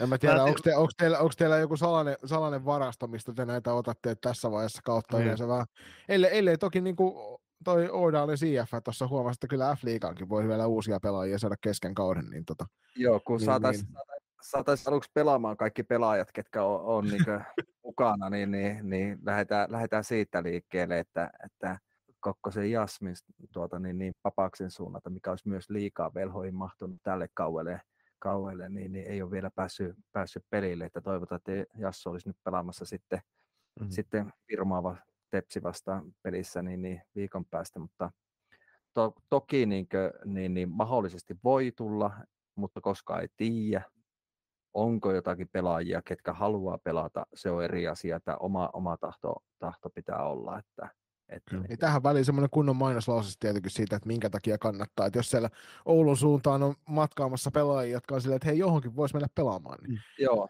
meillä on puute, puute maalivahista ainakin, että, että yksi maalivahti on tällä hetkellä joukkueessa ja ihan selkeästi toinen, toinen tarvittaisiin. Ja kun tota omaa kummityttöä tyttöä toki kysyy, eli Ainokaisa Lyttistä, niin, niin mm. mutta aiku, aiku keskittyy liikaa, liikaa mm. tämän kauan, niin, niin ei sitäkään niin mukaan, mutta mä epäilen, että noita maalivahteja ilman joukkuetta, niin, niin, niin onko niitä? Ei, ei niitä varmaan ole, että katsotaan. Että niin, mm. niin, jos Etelä-Suomesta Tapsa haluaa jonkun maalivahdin lähettää tänne, tänne niin niin mä voin yrittää löytää sille jonkunnäköisen opiskelupaikan paikka sitten. Ja nämä ilmasillat yleensäkin toiminut tuolta niin kuin aika hyvin Etelä-Suomesta on. pohjoisen on. suuntaan. Joo, ja siis ja to, toisaalta niin tällä hetkellä tästä kolmi, kolmikosta meikällä on ainut, kuka tietää, kenet tämä kysymys tulee, niin voi, tai tuli, niin voi olla, että se on joku teidän uusi maalivahti. Joo, se on hyvä, hyvä tietää etukäteen. Joo, toivottavasti niin, niin, vappi laulaa jossain vaiheessa, että, mutta joo, vakavasti, niin kyllä me tänään, tänään niin tuon Peppinan kanssa keskusteltiin aiheesta, että, että sanotaan näin, että, että oli tarkoitus saada, saada R-edustuksella toinen maalivahti ja alustavasti oltiin siitä puhuttukin, mutta niin, niin, niin, niin RL ei annettu toisesta seurasta luppaa, niin, niin, niin sekin kariutui. Se on kyllä harmin paikka. Kyllä noissa kannattaa sellainen pelaajan parasta miettiä, että missä sitä peliaikaa sitten. Mahdollisimman paljon pelejä, varsinkin maalivahit tuntuu olevan sellaisia, että he saa vähemmän pelejä kuin nämä kenttäpelaajat. Niin, mm. niin sen takia tietysti teidän tapauksessa nyt ei tällä hetkellä Peppiinalle suuri ongelma, kun kirjaimellisesti joka ikinen kerta, kun te pelaatte, niin hän täytyy startata se ottelu. No juuri näin, juuri näin. Hyvä. Lähdetään eteenpäin. Mennään seuraavasta O2 Jyväskylän puolelle joka tästä lohkosta viimeisenä, viimeisenä selvisi tuonne ylempään jatkosarjaan asti. Ja O2. Milja Tuomisalo kahden ottelun jälkeen niin 3 plus 2 tehot ja maalipuiden välissä puolestaan Anna Komi neljään otteluun 21 prosenttia. Torjuntaprosentti, mitenkäs O2, miltä vaikutti kentällä teitä vasta? Ihan hyviä aihioita siellä oli. oli. Toki heilläkin on se tilanne, että, että ei niitä kaikkia vahvimpia pelaajia sinne ollut saanut mikä mm. olisi varmasti sitä pelin, pelin kuvaa sitten muuttanut, että öö, mielellä olisin nähnyt O2 esimerkiksi Janella Järvisen nuore, nuore mm. tytö, muistaakseni onko 2007 syntynyt vai 2006, 2007 taitaa no, olla. 06, muistaakseni. Okei, okay, 06. Jane, Janelle kävi kaksi peliä pelaamassa ja teki viisi pistettä ja kaksi ja puoli pistettä per peli, niin, niin ihan mielellään olisin nähnyt, nähnyt että Janelle pelaamassa siellä. Joo, se varmasti olisi kyllä muuttanut välittömästi sitä. Sen verran korjataan Juliusta, että 07 on Janella. Oli pakko käydä F-liikan virallista sivulta katsomasta, mitä siellä lukee. Joo, meikäläinen itse asiassa tällä hetkellä katsomassa, mutta terkkuja vaan Janella. Jep.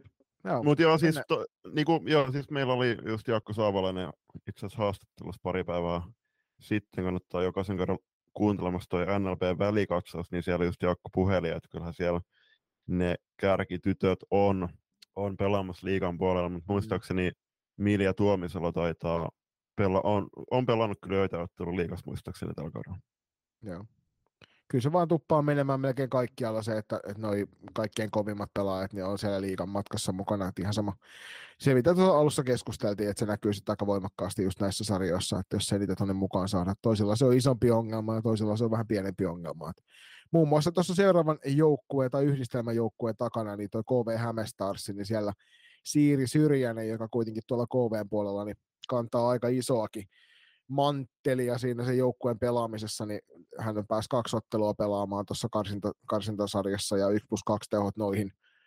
Katariina Siukola on tehnyt viiteen peliin samat tehot, mutta Siiri Syrjäsen kohdalla muun muassa esimerkiksi just se, että koska hän on siellä KVssa niin isossa roolissa, niin, niin, niin ei varmasti noissa junnupeleissä, jos, varsinkin jos lähelläkään on päällekkäisyyksiä, niin ei tule näkemään. Se on tietysti aina ikävää, ikävää näiden junioripelaajien kannalta. Iita Viitanen maalissa kolme ottelua tasan 80 torjuntaprosenttia. Ja eikö me, eikö me niin julppa olla aina määritelty, että yli 80, niin silloin on hyvä maalivahti. Niin tasan Juu, ja- 80, hän on yli 80. Juu, ja siis toisaalta ää, kaikki se yli 65 prosentin veskarit on myös parempi veskoja kuin minä ja sinä. No se on kyllä ihan totta, paitsi jos otetaan tuo Uppsala, Uppsala mediapeli viime vuodelta, se oli aika hyvää näytöstä. Se oli, se oli onnittelut Mites, tota, mites, mites, mites tota Antti toi KV Hämestarsi, miltä vaikutti kentällä? No mä voin sanoa, että meitä vastaan ihan, ihan jeeshän se oli se niiden pelaaminen. Tos, toki mm, edelleen tähän samaan tilanteeseen, että ketä on pelaamassa, niin vaikuttaa tosi, tosi paljon. Ja KVlla on justi liikapeli ankkoja vastaan edellisenä päivänä, mikä tarkoitti sitä, että meitä vastaanhan siellä oli kaikki liikapelaajat käytännössä pelaamassa. pelaamassa. Ja hyvä peli oli, oli tosi hyvä peli, peli ja niin, niin mukava, mukava niin katsojille ja niin, niin, tosin olisi pitänyt hoijella suoraan sanottuna, että se, jos joku peli jäi kismittämään alkusarjasta, niin se oli nimenomaan KV Hämeenstari-peli, että laukauksia vietiin ja peliä vietiin, mutta niin, niin, se on sellaista, ei ne aina vaan mene. Niin. Mutta niin, niin, se oli, oli oikeasti yksi mukavimmista peleistä tähän alkusarjaan. No, Hyvä. Ja kyllähän noin tällaiset kiivaat kamppailut kentällä on sitä, minkä takia meistä jokainen tätä valmennusta tekee. Että se pelaajakehittämiset ja sitten parhaat hetket on just niitä, kun ne pelaajat pääsee noissa tiukoissa paikoissa näyttämään sitä omaa osaamistaan. Niin kyllä niissä on, ottelun jälkeen se on ihan mukava tunnelma, kun voit todeta, että siinä on onnistuttu, koska ottelun aikana niin sykkeet on sellaiset, että ei välttämättä pysty kauheasti nauttimaan pelistä, mutta joka tapauksessa. Mennään tuohon A-lohkon viimeiseen joukkueeseen, eli meidän, minun ja Juliuksen molempien ylempään jatkosarjaan veika, veikattu, niin velhot jäi tässä lohkossa viimeiseksi. Ja Milla Rikka Rissanen siellä viiteen otteluun 2 plus 1 tehot ja Sonja Pehkonen maalissa kahteen otteluun 84,13. Ja tästä tosiaan oli, oli puhetta sitä, että, että noi kärkipelaajat tästä T2-ikäluokasta niin on velhoissa, velhoissa tuolla Idarin puolella pelaamassa sitten tätä F-liigan B-lohkoa. Ja, ja, ja Itä-Suomen tilanne toki tässä on paljon keskusteltu siitä yhteistyöstä sillä alueella, että mitä se näkyy tuossa velhojen ja Jospan ja vaikka NST, NST lukee tuolla hauskasti, joka, joka ei kauheasti hyvä Julius throwbackina siellä nakkisormet-tiimi, mutta miten se sitten vaikuttaa tuohon heidän tilanteeseensa tuossa, että velho, velho tosiaan niin on varmasti myös semmoinen jengi, jolla elää, elää tuo koko, kokoonpano paljon, mutta miltä Antti näytti velhot teitä vastaan pelatussa ottelussa? Itse asiassa tosi hyvältä.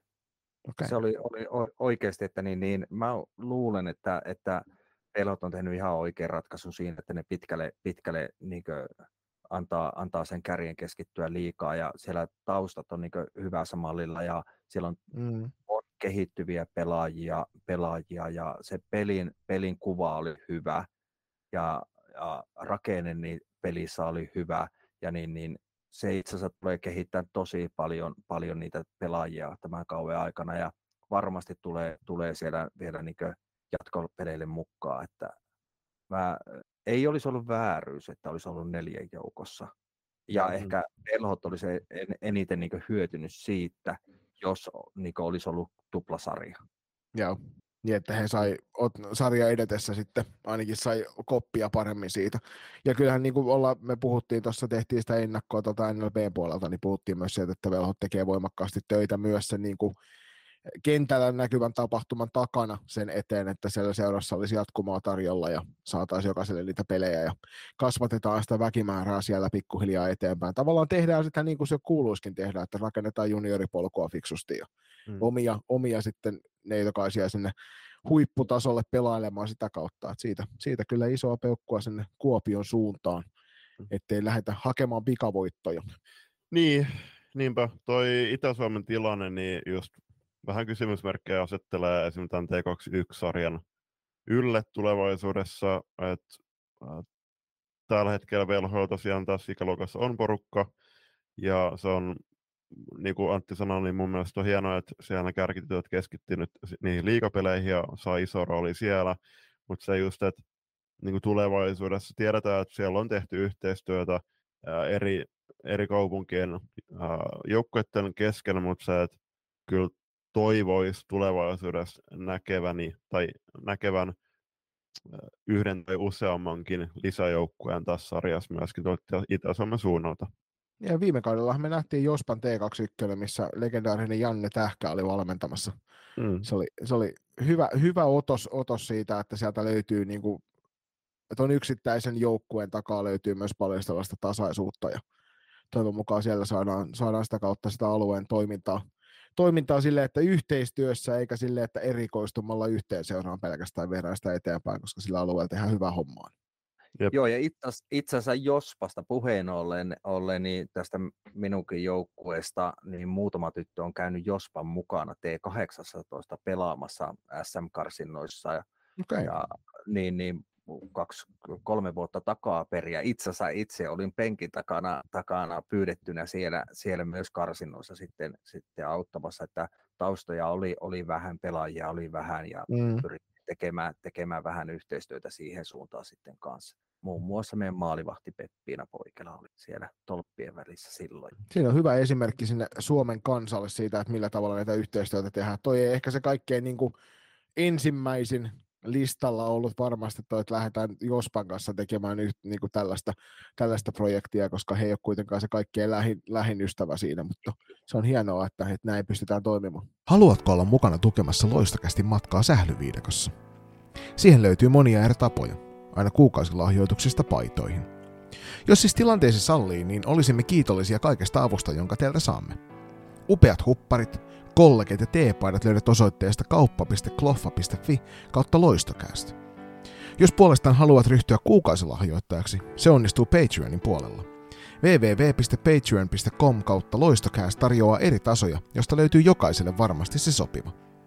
Ja mikäli haluat yhteistyöhön meidän kanssamme, on ääniaaloilla aina tilaa lisäkumppaneille. Laita sähköpostia osoitteeseen palaute at ja jutellaan lisää. Kiitos. Ja nyt takaisin ohjelman pariin. Sitten siirrytään B-lohkon pariin ja tässä välissä kiitokset Antti Kärkkäiselle, joka oli mukana käsittelemässä A-lohkoa. Tuutte kyllä kuulemaan vielä Antin ääntä ja asiantuntevia kommentteja myöhemmin tässä jakson loppuvaiheessa. Mm, täytyy sanoa, että tämä menee, menee itsellekin vähän sekavaksi tämä toiminta, kun ensimmäinen ja kolmas osio jaksoista aina mennään vieraan kanssa ja toinen osio mennään ilman, niin tuntuu siltä, että ei itsekään tiedä, missä kohtaa kiitellään, mutta kiitokset, kiitokset sinne Oulun suunnille. Vaikka Kokkolan miehestä olikin kyse, niin hienoa, hienoa, juttua, hienoa juttua tuli jälleen kerran. Lohko b tosiaan pelasivat runkosarja, sijo, runkosarjassa tässä alkusarjassa, niin Eräviikingit, Classic, Pirkat, PSS, Blackbirds, Lasbi, OIF ja Tigerin yhteisjoukkue sekä Pelicans SB ja tähän meillä Julppa oli myöskin veikkaukset, kaivellaan ne täältä näin, niin sitten löytyy, löytyy jälleen kerran meille se ajatuksen pohja, että millä tavalla lähdimme tähän liikenteeseen. Harmittavasti jälleen kerran pahoittelut sinne Turusen Villen puolelle siitä, että, että itse, itse keskeisesti olen merkinnyt vaan oman ja Juliuksen omat ylös tänne. Julppahan veikkasi B-lohkosta jatkoon klassikkia, Erviä, Pirpiä ja OIF ja tiikereitä toki samalla. Ja Joni veikkasi OIF, klassikkia, Erviä ja Blackbirdsia. Ja tässä vaiheessa voidaan todeta, että perseelleenhän se meni niin kuin meillä yleensä näissä veikkauspuuhissa aina. Mm, kyllä, kyllä. Toi tosiaan Ervi Classic, Pirkat ja Pessi Ylänpätkösarjaan, Blackbird, Laspi, Oiffi, Tigerit ja Pelikans SP sinne jatkosarjaan, tai ehkä tuttavallisemmin Divariin, ei mitään, ei, ei mitään pahaa jatkosarjaa varten tai sitä kohtaa, mutta näin se on. Uh, mennään pistepörssin top femmaan uh, tämän pelohkon osalta. Sieltä ykkösenä komeilee Henrikko Järvi Pirkoista, pelasi viisi ottelua ja niihin 12 plus 4 teho toisena. Emilia Kartoho Keravan Blackbirdsista neljä matsia 4 plus 12. Kolmantena Helmijärvi, joka on Henrikko Järvi pikkusisko, eli siellä Järven sukuilvasti edustettuna. Uh, Helmi pelasi kaikki matsit, eli seitsemän matsia, 5 plus 10 tehot. Neljänten Taija Lehikoinen, Blackbirdsista niin ikään seitsemän matsiin, 9 plus 2. Ja viidentenä uh, Ervistet ja Kosonen, kaikki matsit pelattuna ja 4 plus 7 tehot. Maalivahtiosastolta napataan sitten vähän reilummin väkeä tuosta esille siellä ykkösenä klassikin Julia Saarinen, seitsemän peliä. 91-03 torjuntaprosenttia. Siitähän toki kertoo myös tuo klassikin päästettyjen maalien ar- määrä, joka oli seitsemän, eli yksi per ottelu. Toisena Alisa Patjas Laspista. Siellä on pettää vähän tämä. Siellä on yksi ottelu oli pelattuna ja 90,91. Kolmantena Nenna Lindroos eräviikingeistä kaksi ottelua 29,47 torjuntaprosentti. Neljäntenä Iiris Muhonen OIF Tigereistä yksi ottelu 28,89 prosenttia. Ja sitten viidentenä Jade Junkkari eräviikingeistä viisi ottelua ja 87,72. Ja jälleen kerran täytyy sen verran kehua tätä porukkaa tuolla tolppien välissä, että kymmenestä listatusta maalivahdista niin yhdeksän kappaletta yli 80 prosentin torjuntaprosentilla, eli hurjaa, hurjaa menoa kyllä tuolla maalivahtiosastolla nähdään näissä junnusarjoissa. Et se ei, ei tee helpoksi kyllä tota maajoukkueen valmennuksen hommia, kun joka ikisellä joukkueella tuntuu olevan niin kuin hyvän tason maalivahti. Mm, jep. Joo, näistä torjuntamääristä niin pitää nostaa erikseen esille toi Oif ja Tigereiden Iris Muhonen, niin yksi pelattu matsi ja siinä 32 torjuntaa, niin siinä on saanut, saanut kyllä tehdä ihan täyden päivätyön tuolla 60 minuutin eteen. Mä, mä sulle sanon, että erikseen jos joku nostetaan, niin se on kyllä tässä tapauksessa tilastonpitäjien virheestä johtuen, niin varmaankin toi Julia Saarinen tuolla, kun hänelle on merkitty yhteenotteluun 71 torjuntaa. Että se on, siinä on ilmeisesti klassikilla ollut omassa päässä kohtalaisen kova kiire tuossa Mm. ottelussa. Eikö, joo, eikö itse asiassa tuossa on, tuossa on kyllä näkyy loppujen ää, seitsemän peliä ja 71 torjuntaa, eli se tekee semmoinen 10 torjuntaa per peli, aika vähän, mutta mut kyllä siinä on, niin kuin puhuttu, niin äh, Classic tykkää myöskin puolustaa pallolla, niin Kyllä. se, se tekee myöskin Veskarin työn, työn sangen helpoksi paikoitellen, mutta äh, Saarisen Julia on näyttänyt myöskin tuolla EFTllä, että on kyllä todella kova luokan Veskarissa kyse. Kova luokan veskarista kyse. Laukauksissa niin minun etukäteen tuonne ylempään jatkosarjaan hehkuttamani Blackbirds Keravalta, niin oli tämän lohkon kovin laukoja, 365 vetoa noihin seitsemään peliin, ja siitä nyt nopeasti, jos tota rupeaisi laskemaan, niin me mentäisiin siellä suurin piirtein, mitä se on? Sehän on Herran Jumala vaikka kuinka monta vetoa per ottelu, saakeli, onko se 50 vetoa per matsi vai? Joo, joo, suurin Siis, piirtein. niin kuin hurja, hurja määrä laukauksia per ottelu. Toki ne ei kaikki päädy sinne maalille asti, että siinähän tässäkin, kuten toi Antti tuolla OFPCn puolella sanoi, niin varmaan se iso ongelma on just nimenomaan siinä, että maalia kohti ne kaikki eivät menneet. Mm. Ju, just näin, ja ää, tässä tapauksessa, kun miettii, että Blackbirds on tehnyt 50 maalia, eikö korjaa hetkinen, ottaa pois. Siis, ää, joo, ja jos taas miettii, että Blackbirds on tehnyt vain 24 maalia, niin siinä on kyllä ollut ehkä kohdistuksista tolkulamassa vähän parantamisen varaa.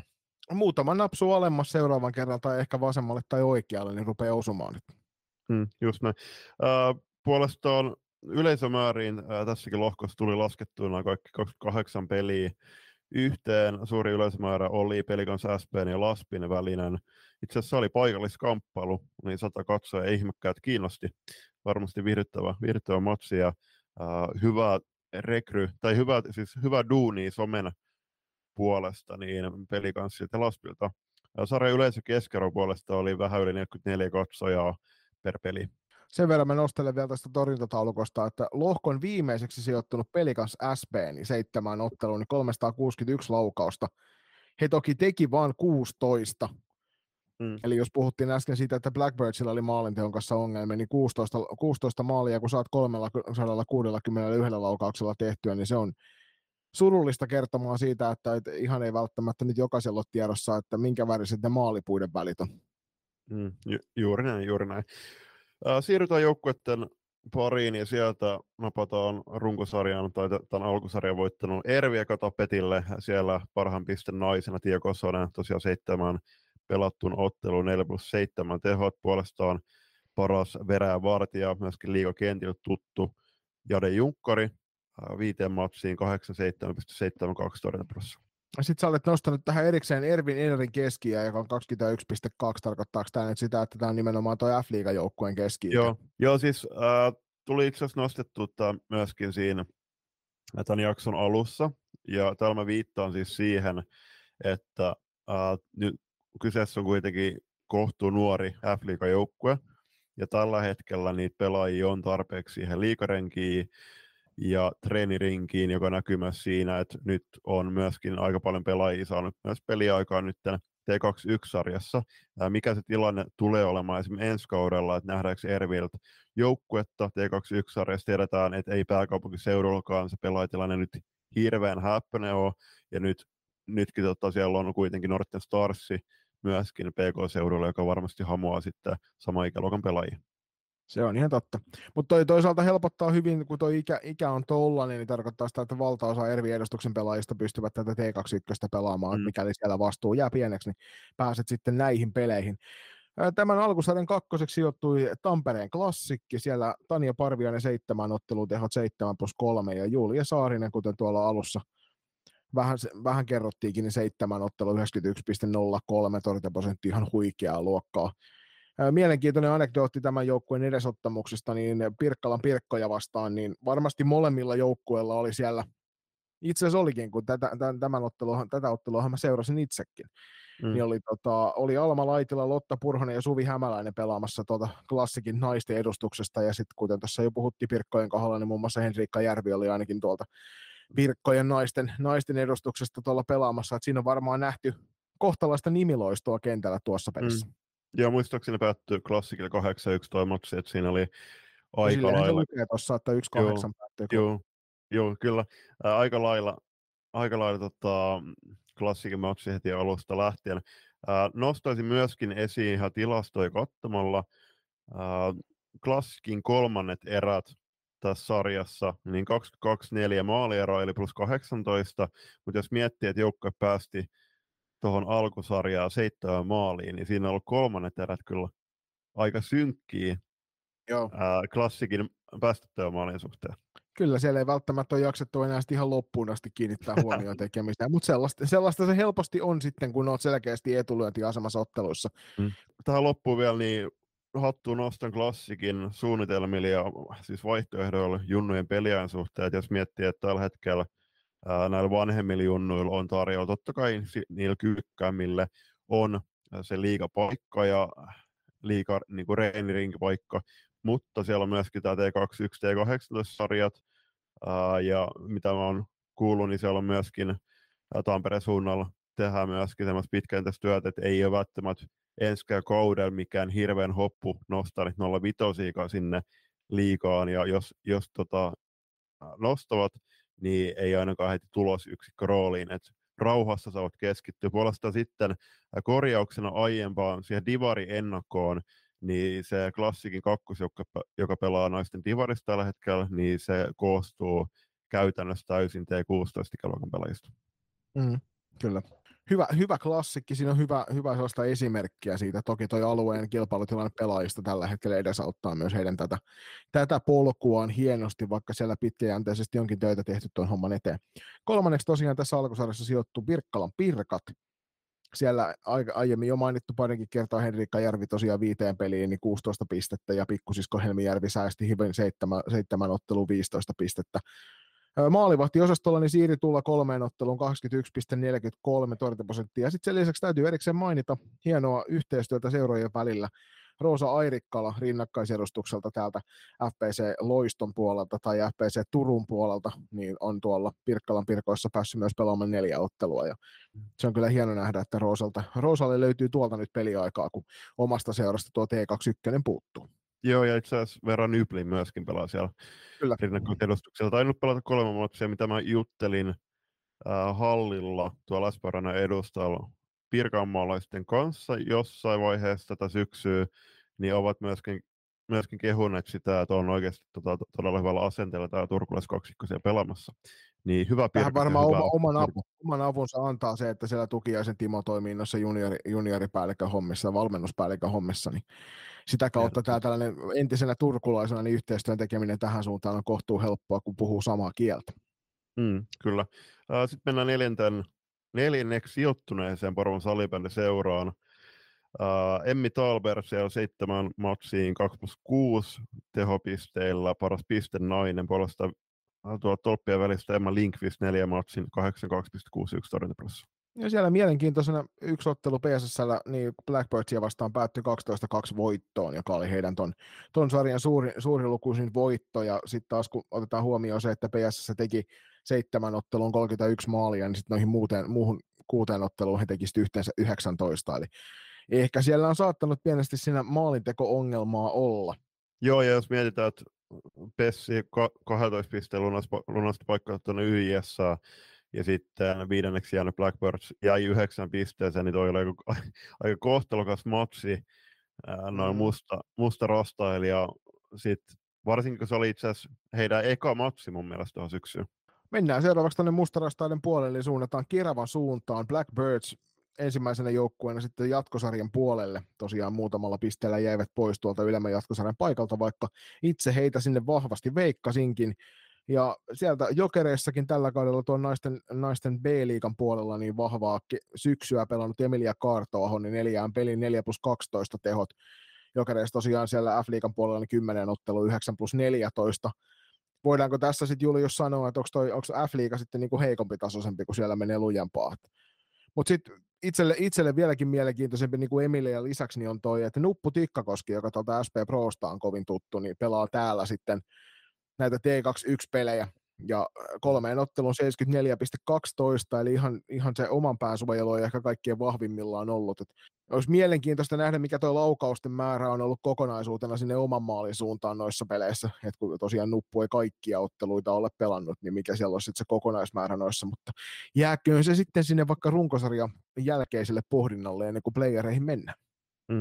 Uh, tähän PK-seudun tilanteeseen, niin itse kaipaisi totta kai tiettyä jatkuvuutta ja semmoista pysyvyyttä näiden joukkojen sarjapaikoissa, että kyllähän SP Prolakin on ollut viime, niin kuin menneillä kausilla aatytöissä jengejä näin, niin tota, siellä varmasti painitaan näiden asioiden kanssa ja sitten no SP Prolla muun muassa on tällä hetkellä myöskin siellä Divarissa sitten porukka, niin varmasti sekin on sitten näillä T21-ikäluokan pelaajille siellä seurassa sitten vaihtoehto.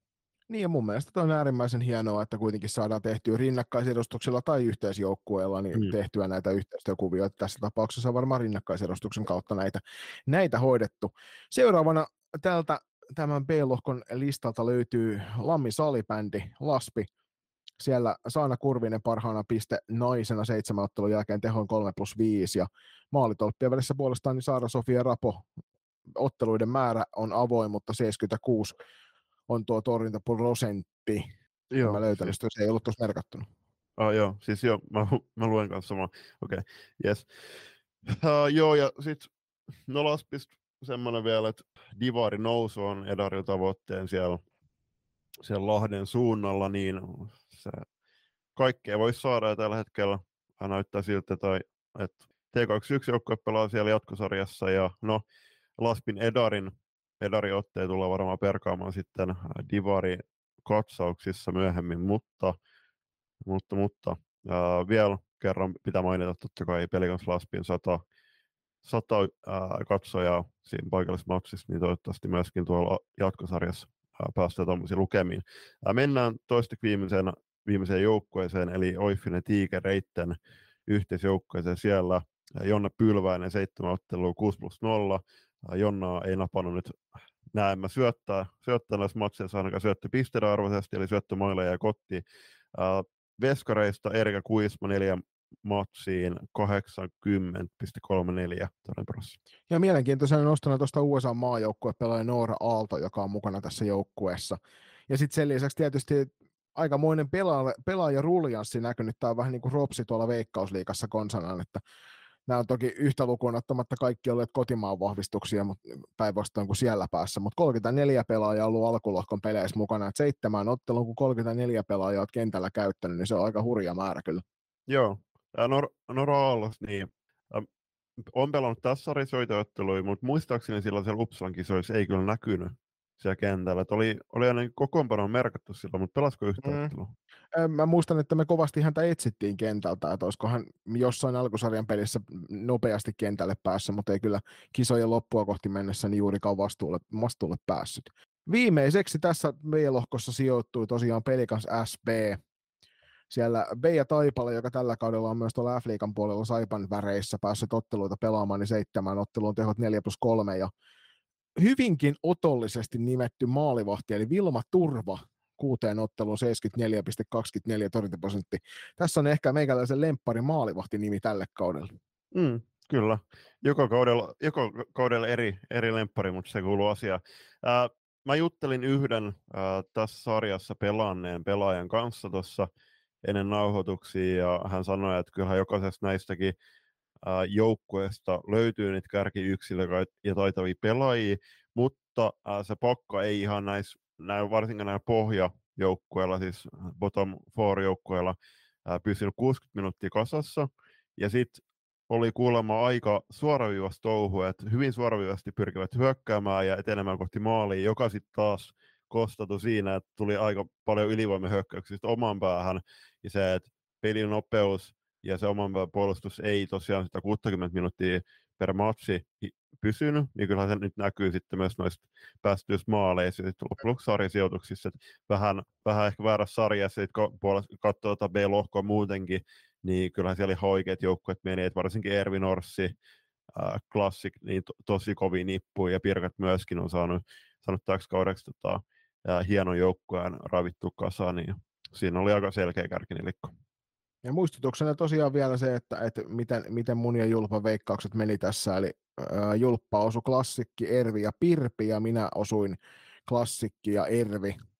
OIF meni meiltä molemmilta ohi tiikereiden kanssa, ja sitten mulla tosiaan tuo Blackbirds jäi tuohon sijalle viisi tämä oli kokonaisuudessaan meidän heikko, heikoin näistä kaikista sarjoista tähän mennessä. T16 paljastuu tuossa sitten reilun viikon päästä, että miten siellä on käynyt, mutta tällä hetkellä näyttää siltä, että 100 prosenttinen osumaprosentti olisi ilmeisesti tulossa, mutta jäädään katsomaan, miten siellä pelit, se, pelit menee, mutta nyt on P-lohko perattu joukkue joukkueelta ja mainittu sieltä ne onnistuneimmat yksilöt, jotka tuossa on pisteillä tai maali, maalivahti torjuntaprosenteilla niin noussut esille ei kai se ole sitten muuta kuin aika siirtyä pienen mainoskatkon kautta siihen, että palaillaan Antin kanssa keskustelemaan sitten tarkemmin vielä ylemmästä jatkosarjasta ja jatkosarjasta ja sekä noista veikkauksista sitten, että miten siellä sarja etenee.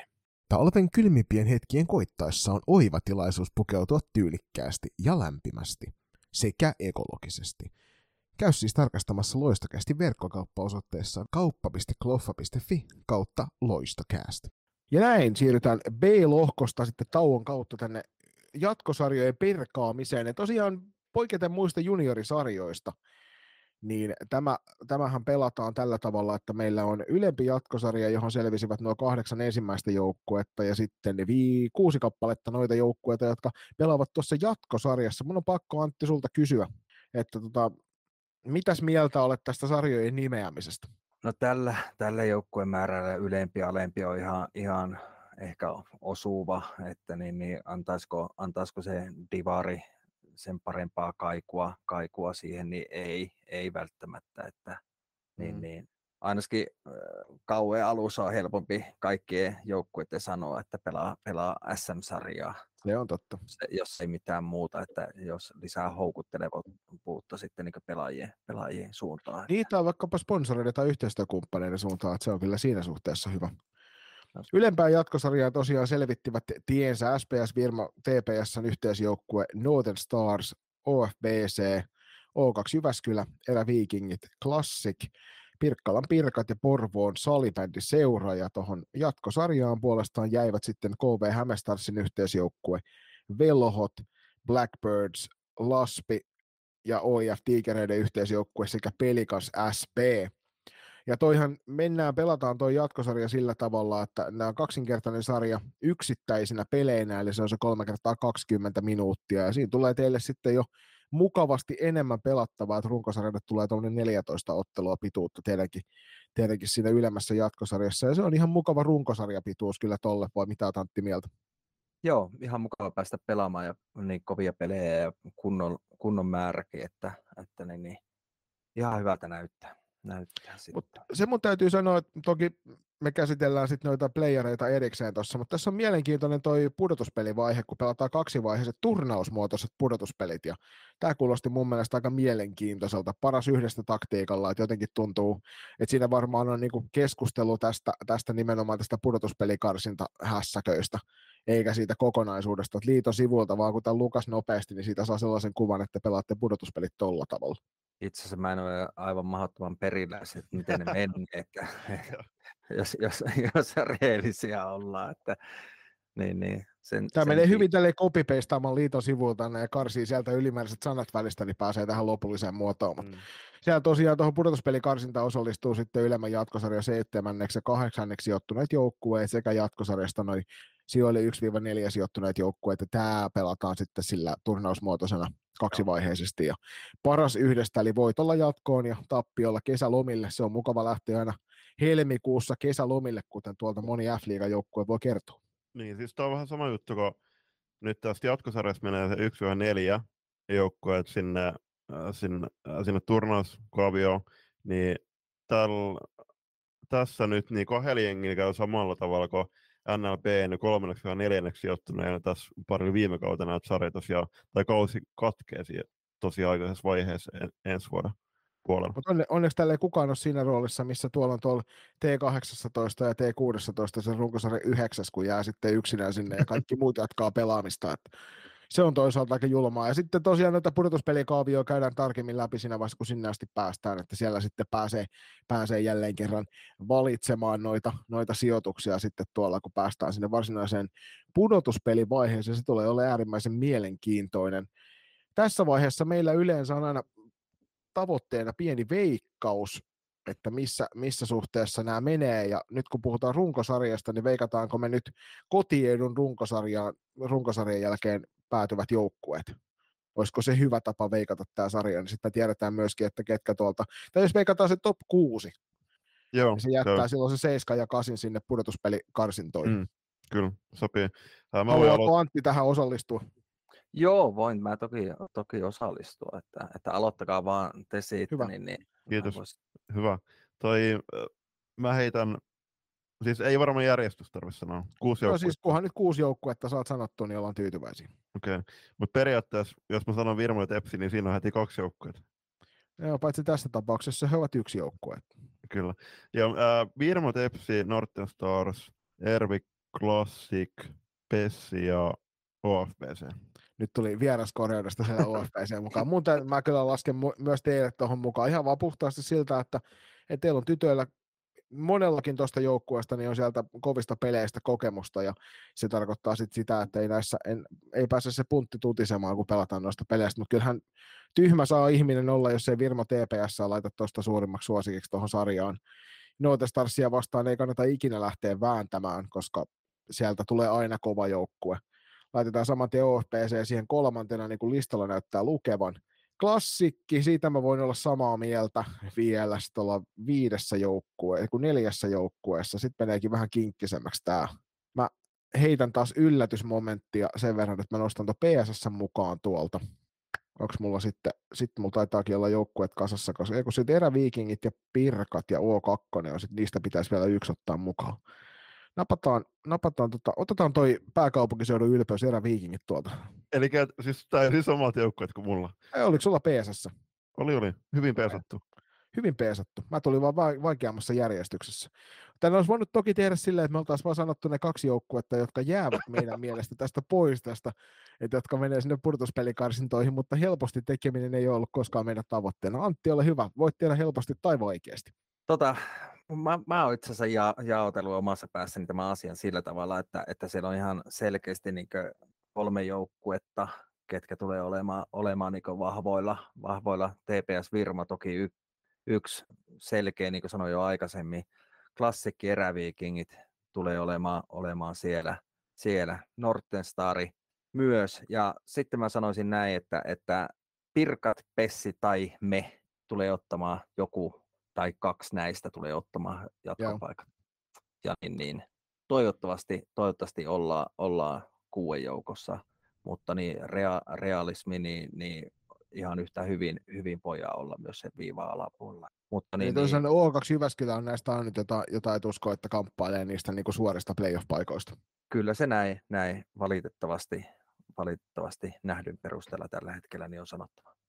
Mä oon, mä oon sen verran katkera tuosta, että toi Keravan Blackbirds ei päässeet jatkoon, niin sen takia mun on pakko mennä tälle jonkinnäköisellä yllätysaspektilla tähän näin. Niin, koska se oli se joukkue, jonka mä, jonka mä tuolta mukaan, mukaan liitin tässä näin B-lohkon puolella silloin alusta, mm. alustavissa ennakoinneissa, mutta mennään tuolla. Hyvä, mennään seuraavaksi siihen, että mitkä noin kaksi joukkuetta on sitten taas puolestaan tuossa jatkosarjasta, jotka eivät pääse sinne pudotuspelikarsintoihin. Mm, joo, kyllä mä heitän, että Pelikans SP ja Oiffi ja Tigereitten porukat jää ulkopuolella. Ai hitsi. Eikö tämä Tigeritkin ollut yksi näitä porukoita, mihin mä tässä uskon? Mä, mä, sen verran mä nyt irtaudun tästä porukasta, että mä sanon, että Laspi on toi toinen, että Pelikanssi ja Lasp on noin kaksi joukkuetta, jotka eivät tuosta selviydy sinne pudotuspelikarsintojen puolelle. Mitä Santti on mieltä? No mä sanon vain yhden, yhden joukkueen, mikä tulee olemaan vahva niin sieltä puolelta ja Velhot tulee, tulee olemaan vahva. Että en, en, en mä edes rupea veikkailemaan ketään muuta kuin en ole nähnytkään hirveästi mm. monien no. pelejä. Se, sen, verran, sen verran on joutunut tuohon sarjaan tutustumaan tuossa syksyn mittaan, että on muutaman pelinkin jopa ehtinyt katsomaan kaiken muun säätämisen ohella. Niin mm. Oletettavasti ainakin jonkinnäköinen tietotaito luulisi näissä mm. olevan, vaikka ei itse ole yhtään peliä nähnyt livenä paikan päällä vielä. Täytyy kyllä yrittää tuossa tuossa tota, viimeistä siinä vaiheessa, kun Antin, Antin joukkue tulee tuohon Mynämäelle kautta Turkuun vierailulle, niin siinä vaiheessa voisi mm. koittaa ottaa semmoisen piipahduksen katsomaan, että miltä se peli näyttää. Juuri Joo, näin. Mä voin luvata tarjota kahvit sitten. Niin... No niin, se, no. on, se on sovittu tällä näillä puheilla. Loistavaa. Hei, tota, äh, tuossa Blackbirdsissa pitää sanoa vielä, että mä uskon, että ne, he, hekin tulema, tulee olemaan aika vahvoja tuossa jatkosarjassa. Äh, ei vähiten Emilia Kaartoahon vuoksi, että on pelannut ihan loistavaa kautta niin T21 kuin etenkin tuolla NLPn puolella, että on mm. johdattanut yhdessä Anne Yli Koila kumppaneiden kanssa Jokerit todella hyvällä liitoon. Joo, on tällä hetkellä siellä tosi kovassa vireessä.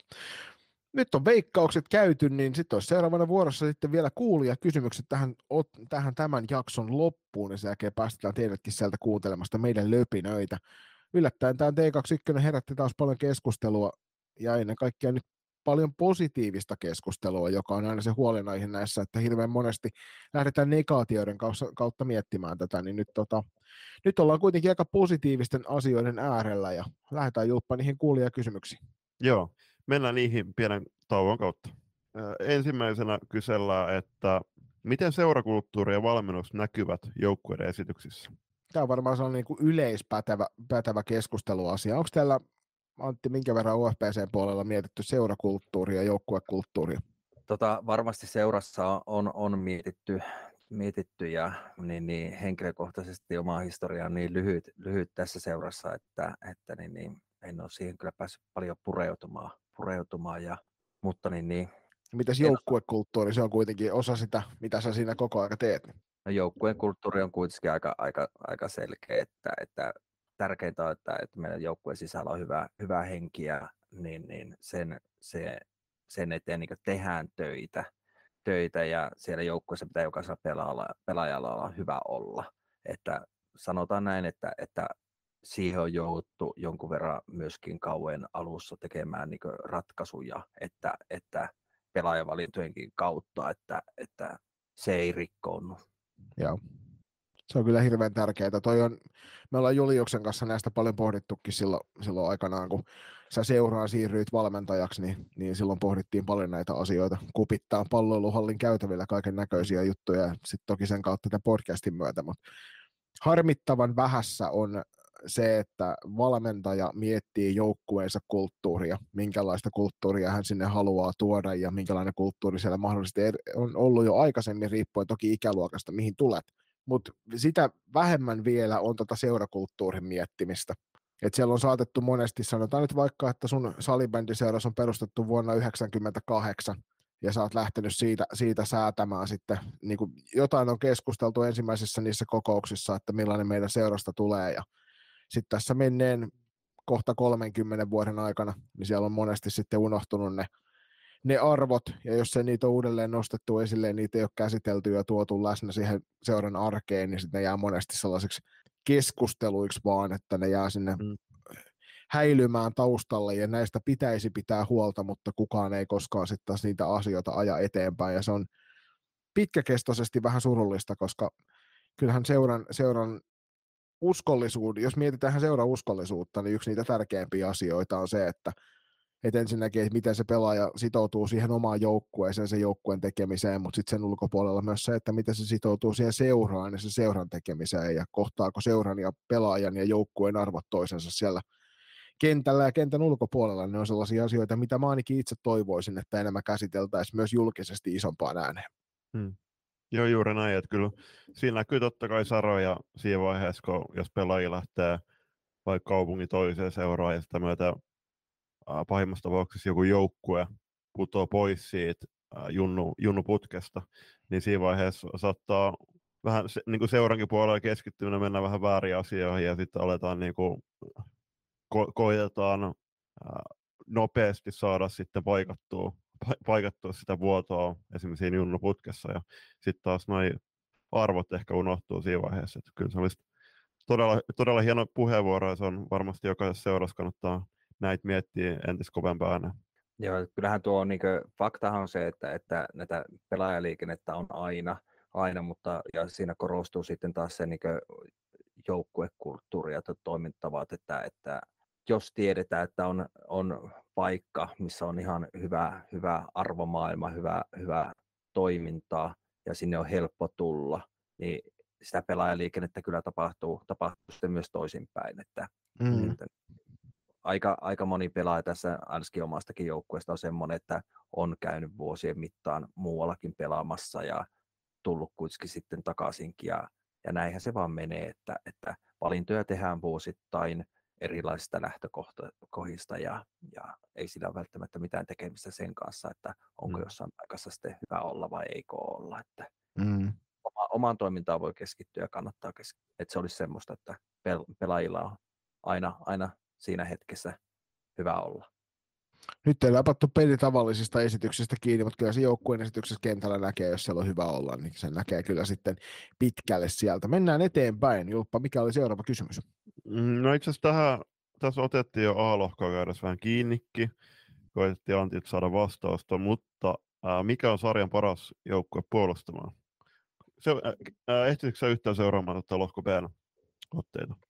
Mä oon ihan yksittäisiä pelejä, pelejä niin kattonut, kattonut että, että ihan tarpeeksi ollut siinäkin, että, että keskittynyt tuohon oma, omaan toimintaan. Sen lisäksi, että valmentaja niin saa hoitaa joukkueenjohtajan hommakki siinä, niin, niin, niin ei, ei aika käy pitkäksi siltäkään osin, mutta, mutta niin, kyllä mä sanon näin, että, että mä tykkään klassikin, klassikin niin peli, pelitavasta ja mm on, on, se on sitten niin hyökkäyspelaamista tai puolustuspelaamista, niin että se ko, kokonaisvaltaisesti se paketti on hyvässä kasassa ja siellä on tehty hyvää, hyvää työtä vuosien aikana nyt ja Jarkolle, Jarkolle varsinkin iso, iso käsi siitä, että on, on hienoa, hienoa työtä tehnyt kyllä tyttöjen kanssa. Mm. Joo, ja, Joo, siis... ja tässä monesti unohtuu se vaan, että kun puhutaan puolustuksesta, että se tarkoittaa myös sitä pallolla puolustamista, että mm. monesti mietitään sitä, että kuka on se kovin joukkue kykkimään tuolla kentällä, ja se ei kyllä kerro sitten taas välttämättä joukkueen puolustuskyvystä muuta kuin sen pallottoman puolustuksen verran, että, että näissä on mm. aina hyvä muistaa se, ja se on kyllä niin kuin klassikkiin pätee hyvin se, että he osaa puolustaa myös pallolla. Mm, juuri näin. Joo, ja siis no Classic päästi tuohon alkusarjaan seitsemän matsia, seitsemän maalia. Et kaikki kunnia joukkueelle. Ja pitää vielä tähän loppuun mainita, että siitä seurakulttuurista, niin Classicillahan on, jokainen voi mennä katsoa joukkueen Instagramin sivut, niin heillä on tapana ollut tällä kaudella äh, antaa hali joukkueen parhaimmalla pelaajalla. Yhteishali. Niin se on hellyttävää katsoa kyllä niitä yhteiskuvia. Hyvät Onni Kataista ja kumppanit. Kyllä, siinä on, siinä on hyvä, hyvä tapa viedä kyllä tätä hommaa eteenpäin. Seuraavana kysymyksenä varmaan oli sitten, että mikä, jouk- mikä on sarjan paras joukkue hyökkäämään. Mm, kyllä. Mä, mä, voin mä voin tähän sanoa suoraan, että, että vaikka, vaikka en ole nähnyt kuin yhden peli, yhden peli tähän mennessä, mutta kyllä tuo Virmo TPS-materiaali on semmoinen, että kyllä sieltä hyökkäyspeliosaamista löytyy ihan riittävän paljon, että viiteen peli yhdeksän, te, yhdeksän tehtyä maalia keskiarvolla tuossa omassa sarjassa, niin, niin, niin ei pitäisi olla si, se ainakaan ongelmana. Mm. Joo, siis sama mieltä, mutta kyllä mä sanoin, että myös Norton Stars on erittäin vahvoilla, että siellä on, siellä on kuitenkin Pine Suhosen ja Evelina Hanan kaltaisia staroi, staroisia joukkueessa. Ja sitten tiedetään kuitenkin, että kyllä Norssi jokaisessa ikäluokassa on myöskin sitä hyökkäyspeliä pystynyt tuottamaan. Niin muun muassa T16 karsinnoissa niin tällä hetkellä eniten maaleja tehnyt joukkueessa, mm. aivan väärin muistaa. Juuri näin. Onko Antilla, Antilla jotain ajatusta tähän vai meetkö klassikilla, kun aika monta joukkuetta siellä on, millä on ihan, ihan hyvää tekemistä hyökkäyspään pelaamisessa, että ei ole mitään tarvetta nostaa isompia nostoja noiden teidän, teidän mainitsemien lisäksi. Kyllä. Sitten seuraavan kysymyksen oli, että veikkaus sarjan yllättävästä menestyjästä. Mun mielestä Antti on tähän antanut jo aika hyvän vastauksen tuolla velhoilla, että sieltä mm. on tullut, tullut ihan suoraa kehuakin sille tekemisen parantamiselle tuossa kauden, tai tähän mennessä jo niin kuin alkukauden mittaan, niin lähdetäänkö Antti veikkaamaan yhteisesti velhoja?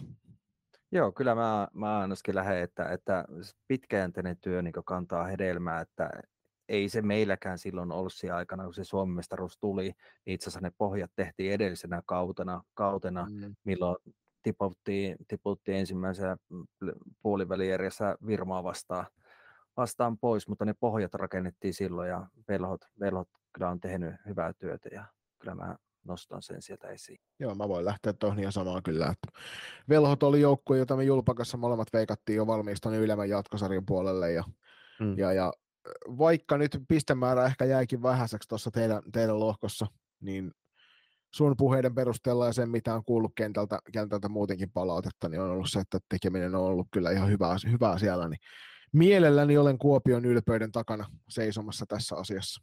Juuri näin.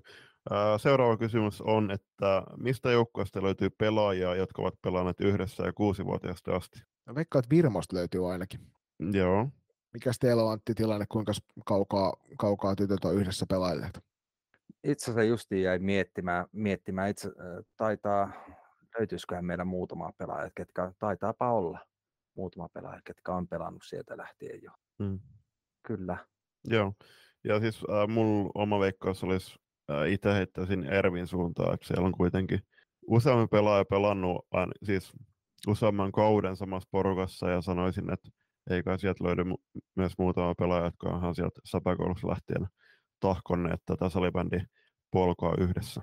Eikä varmaan hirveän kauaksi me veikkaus, jos veikkaa, että klassikilla ja PSS löytyy myös paljon tällaisia pelaajia, mm. jotka on olleet jo pitkään yhdessä. Samaan kuin toi OIFn porukka, joka tuolla on aloitellut, että siellä on no, just näitä niin kuin silleen, että jos on pikkusenkin etäisyyttä muihin, muihin seuroihin, niin monesti löytyy sitten jo niin kuin omasta takaa niitä pelaajia, jotka on pidemmän tovin ollut. Mutta mikäli tämän kysymyksen kysyjä haluaa tarkemmin tietää, niin lämmin suositus silleen, että otat suoraan noista joukkueesta yhteyttä. Että sieltä löytyy Instagram Storiesista yleensä jotain kysymysbokseja, niin heitä sinne tai lähesty DM kautta näitä joukkueet suoraan. Se olisi ihan mielenkiintoista tietää, että kuinka kaukaa takaa joidenkin historia siellä on. Että jos on ensimmäisen kerran rivitalon etupihalla otettu kaksivuotiaana mailat esiin siinä ja jatkettu siitä ja nyt ollaan vaikka 18-vuotiaana sitten yhä yhdessä, niin se on aika hienoa kyllä kuulla tämmöisiä tarinoita. Mm, juuri näin. Seuraavan kysellään sarjan parhaan pelaajan perään. Mä voin ottaa tämän ensimmäisenä, koska Julppa tietää, että mulla on, mulla on tota pehme, pehmet kohta sisimmessäni tällä Emilia Kurpalle siitä, että viime kaudella häntä kehuu jo kovasti loiston paidassa ja hän, hän on mu, ihmisenä mukava ja äh, tiedän, tunnen hänen perhettään ja voin sanoa, että siellä on hienoja ihmisiä myöskin, niin ja tykkään hänen pelitavastaan, hän on todella taitava pelaaja, niin mä sanon itse, että Emilia Kurppa. Onko Antilla, haluatko heittää tähän jonkun vai oletko no. poliittisesti sitoutumaton tässä asiassa? Huippupelaajia on tosi monta monta, mm. mutta itse asiassa yksi mun, suu, mä sanon näin, että yksi mun suurista suosikkipelaajista löytyy samasta seurasta, seurasta kuin Emilia Kurppaja, mutta ei ole Emilia, vaan Ronja Niemi. Mm. Myöskin Afrika kentiltä tuttu. Kyllä, kyllä. Ja mä tosi paljon oota, että, että Ronja, Ronja pääsee pikkusen isompaa, isompaa roolia siellä ottamaan, ottamaan ja, ja sitä harmittelin tosi paljon, että ei oli sairastunut just meitä vastaan olevassa pelissä, että olisin tosi mielellään, mielellään Ronia nähnyt kentällä. Että mm. Ronia on aina, aina jo vuosikausia yksi mun suosikkipelaaja, niin, mm. niin varsinkin tuossa 0-4. Joo, Joo tota, Ronia sen verran vielä, että uh, onnittelut Ronille tuosta EFT-paikasta. toki, toki ei tule tota ikänsä puolesta pelaamaan enää siellä Lahden kisoissa, mutta tiedetään, että oli kuitenkin tuonne Puolan kisoihin Tyrkyllä, mutta valitettavasti sai silloin aivotärähdyksen, olisiko ollut loisto vastaan pelatussa T21 SM-finaaliottelussa. Tsemppi Ronjalle tähänkin kauteen ja ei muuta kuin kovaa duuni. Mä itse kanssa peesailen Emilia Kurpan, Kurpan suuntaan, että yhdessä, yhdessä Tessavara Pietilän kanssa niin tekivät ratkaisun, että siirtyvät tuonne takaisin Virmoon, tai pysyvät firmassa, niin, koska pysyvät, olivat ärrinä loistossa. Kyllä, kyllä. Et en tiedä siis, olisiko ollut mahdollisuutta jatkaa loistosta muun muassa tai jotain, mutta mut tota, tekivät tuon ratkaisun ja varmasti siellä on, on terve ja turvallinen toimintaympäristö yhdessä. Tai Mika Pietilä ja Junnu Henrikssonin johdolla, niin kyllä hieno kaksikko ja sanoisin myöskin, että Kurppa on sarjan paras pelaaja tällä hetkellä. Viimeisenä kysymyksenä semmoinen hyvin vähän mielipiteitä herättävä aihe, että millä paikkakunnalla on rehdein fair play katsomossa. Ja tähän on tullut, me laitettiin tämä kuulija kysymykseksi myöskin tuonne Instagramin puolelle, että sinne ihmiset saa laittaa omia vasta- vastauksiaan, ja muutama kappale, muutama kappale, että noita on tullutkin. Nyt kun puhutaan tästä sarjasta, niin hirvittävän paljon ei ole näistä, niin siis kaikista seuroista ei ole kokemusta. Mä, mä sanoisin itse niin kuin automaattisesti, jos saisi mistä tahansa sanoa, niin mä lähtisin tonne, tota, tonne, tonne mikä tämä nyt olikaan tämä Kalvolan keihäs, mm. joka pelaa siellä T14-sarjassa teidän kanssa. Siellä on mun mielestä hyvä, hyvä semmoinen tekemisen meininki siinä tällä hetkellä. Sen yh, erään tietyn joukkueen ympärillä siellä on val, valmentaja, joka ohjaa hienosti pelaajia, pelaajien ohjeistuksella, mutta ennen kaikkea jotenkin se niin kuin tapahtuma siinä ympärillä, että miten vanhemmat ja muut on mukana, niin siellä on sellainen positiivinen henki, ja se on tosi kiva. Mutta koska Kalvolan keihästä ei saa valita, niin napataan täältä sitten. Mun on ehkä pakko mennä tuonne Pirkkojen suuntaan. Tässä saattaa olla semmoinen, semmoinen tota viime kesän, kesän kokemuksesta jäänyt positiivinen lämmin henki sieltä Pirkkalasta, ja mä sanon, että Pirkat on mulle semmoinen, joka joskin Julppa muistaa hyvin viime vuonna F-liiga-pelissä, oltiin paikan päällä, niin löytyy sieltä katsomasta myös, myös tota sellaista, sellaista huutelua, joka ei kuulu f katsomoihin. Mm. Mutta useimmiten siellä on tätä yhtä herrasmiestä lukuun ottamatta niin äärimmäisen positiivinen meininki sekä f että junnupeleissä. Mm. Kyllä, kyllä. Ja siis shoutout Tyson Kivilompololle, erinomainen tyyppi vaihtamaan myöskin rikkoutuneen renkaita terkkuja vaan sinne, jos, ku, jos kuuntelet. Mutta joo, kyllä mä itsekin peesaan Pirkkoihin, että nyt tälläkin kaudella on yhemmäksi siellä tosin F-liigaa käynyt katsomassa, niin siellä on aina hyvin lämmin vastaanotto ja siellä Pirkkala vapaa keskuksessa niin tosi mukavia tyyppejä. Äh, hieno seura ja hieno seuraympäristö. Ja plus, että yksi parhaista maalilauluista. Mm, kyllä. Se on? Antti sanoo tietysti OFPC. No totta kai mä sanon se OFPC, mä oikeastaan sen takia, että niin, niin aina kun tänne tulee etelästä joku joukkue pelaamaan, niin yleensä on jotakin tuttuja täällä niin kattelemassa heidän vastustajankin mm. pelejä, mm. mikä on hieno huomata, että pelin jälkeen niin monet pelaajat jää porisemaan kavereiden ja tuttujen kanssa myös sinne katsomolla, että toisaalta se myös lisää niitä katsojia sitten mm. pelitapahtumaan. Mm. Kannustusta yleensä riittää, riittää niin vähän molemmillekin joukkueille. Mm. Joo, ja mun on helppo kyllä peesata tuota Oulun, Oulun positiivista kannatuskulttuuria siinä suhteessa, että toi SSR on T16-porukka, kun tuossa meidän kanssa kilvoitteli, kilvoitteli tuosta SM-sarjaan pääsystä, ja me to- toki molemmat sinne selvisimme, niin heidän, heidän, tota, heidän taustajoukkojen kanssa on ollut kyllä hienoa olla toim- toimimassa siellä, ja siellä on positiivinen henki myös siellä katsoman puolella, niin se on aina ihana nähdä, että jotenkin sellainen kulttuuri pesiytyy niihin tiettyihin porukoihin, ja monesti sitten just niin kuin, tämä varmaan liittyy tuohon oululaisuuteen jollain tavalla, että siellä on sitten semmoinen hyvä, hyvä huumori ja positiivinen henki katsomoissakin. Mm, ehdottomasti, ja siis kuitenkin Oulu on Suomen pyöräilypääkaupunki, niin jos on hyvät pyöräilytiet, niin siellä on... Se on Positiivisempi ihmisiä. niin, niin, ehdottomasti siis iloisia ihmisiä, niin se näkyy myös katsomassa. Mutta äh, siirrytään Heiko, kerropas nyt, että mitä meidän kuulijat vastasivat Niin, siis joo, mä olin just sanomassa, että joo, no, ota. Ja siirrytään sitten vielä kuulijoiden vastauksiin tähän kysymykseen, niin sieltä ekana oli, että sano, sanoisin, että Tampere kautta Pirkkala, äh, ihan hyvät vastaukset, ei ole jostain syystä Lempäälää kyllä tähän mainittu, mutta Mm. ja, ja sitten äh, toisen vastauksena niin Porvoo, äh, tähän tuli myöskin kivat perustelut, eli kivammat ihmiset, ihanat hallit ja kaikki kannustaa. Se on äh, helppo tähän yhtyä, koska olin muistaakseni kolme, Porvo, no, itse asiassa kaikki Porvo, Porvoossa pelatut finaaliottelut tyyli katsomassa viime kevään Tepsi ja äh, Pessi väliin, niin siellä oli ihan huikea tunnelma Aurora Hallilla ja äh, myös Pirkkolan tapaan niin erittäin mukavia laji-ihmisiä. Mutta tähän ää, viimeinen vastaus, niin ei ainakaan Mynämäellä. Siellä huudellaan ihan mitä sattuu pelaajille. Kuuluu myös st- striimeissä. Mitäs mieltä? No siis myö- myönnetään, että hetkittäin, hetkittäin minämäkeläinen salibändifanius menee, menee tota, ekstreme-tasolle. Mm. Hienoja ihmisiä löytyy myös kyllä Virmon taustalta, että kat- katsomokulttuuri on ajoittain, ajoittain aika äänekästä. Joo, sama, sama mieltä ja uh, se on ihan siis hyvä opetus kaikille uh, ihmisille, jotka katsoo uh, striime, striimen kautta niitä pelejä, mutta ennen kaikkea paikan päältä, niin kannattaa vähän miettiä, että mitä huutaa etenkin siinä kameran vieressä, koska se sitten oikeasti kiirii aika monen ihmisen tietoon. Kannustaminen kuuluu totta kai salibändiin ja toivotaan, että jokainen käyttää omaa ääntä siellä katsomassa, mutta keskittykää siihen positiiviseen kannattamiseen ja lopettakaa se turha huutelu siellä. Ei ole kyse nyt mynävä, Mynämäestä, vaan koko lajiken, lajikentästä ja halleista ympäri Suomen.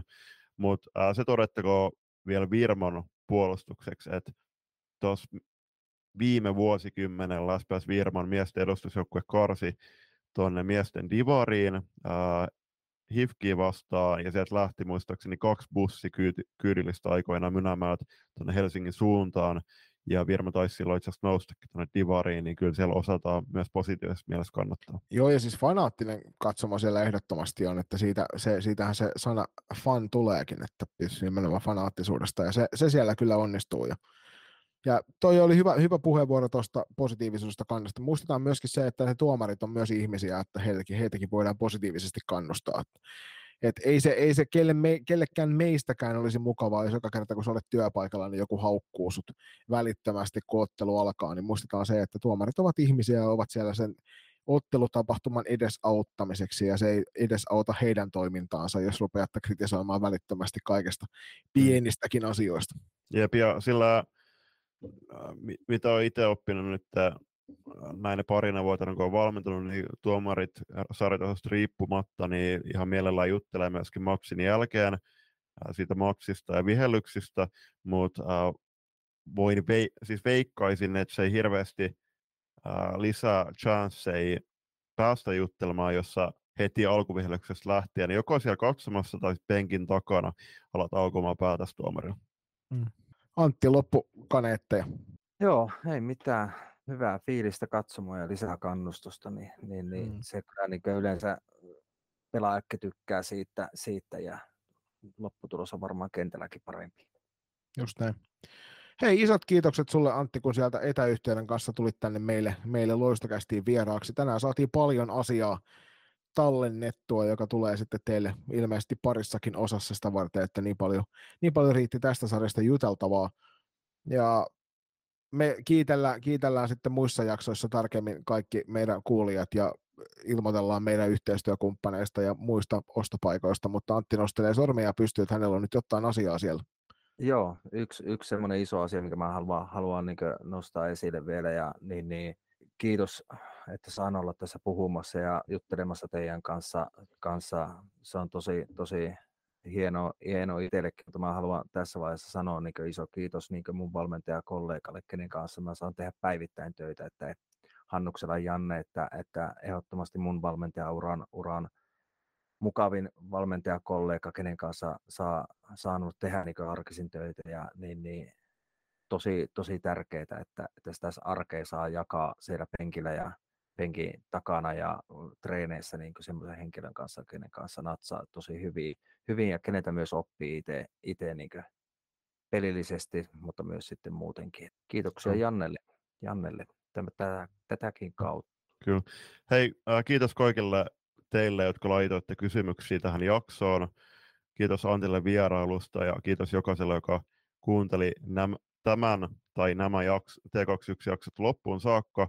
Äh, kaikille pelaajille ja joukkueille pyyntönä, että jaatte tätä jaksoa eteenpäin sosiaalisessa mediassa WhatsAppin kautta, jotta saadaan T21-sarjalle lisänäkyvyyttä.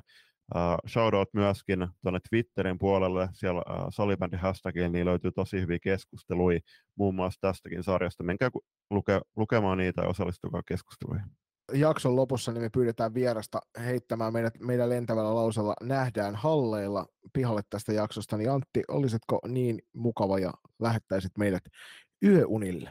Kiitoksia. Nähdään halleilla.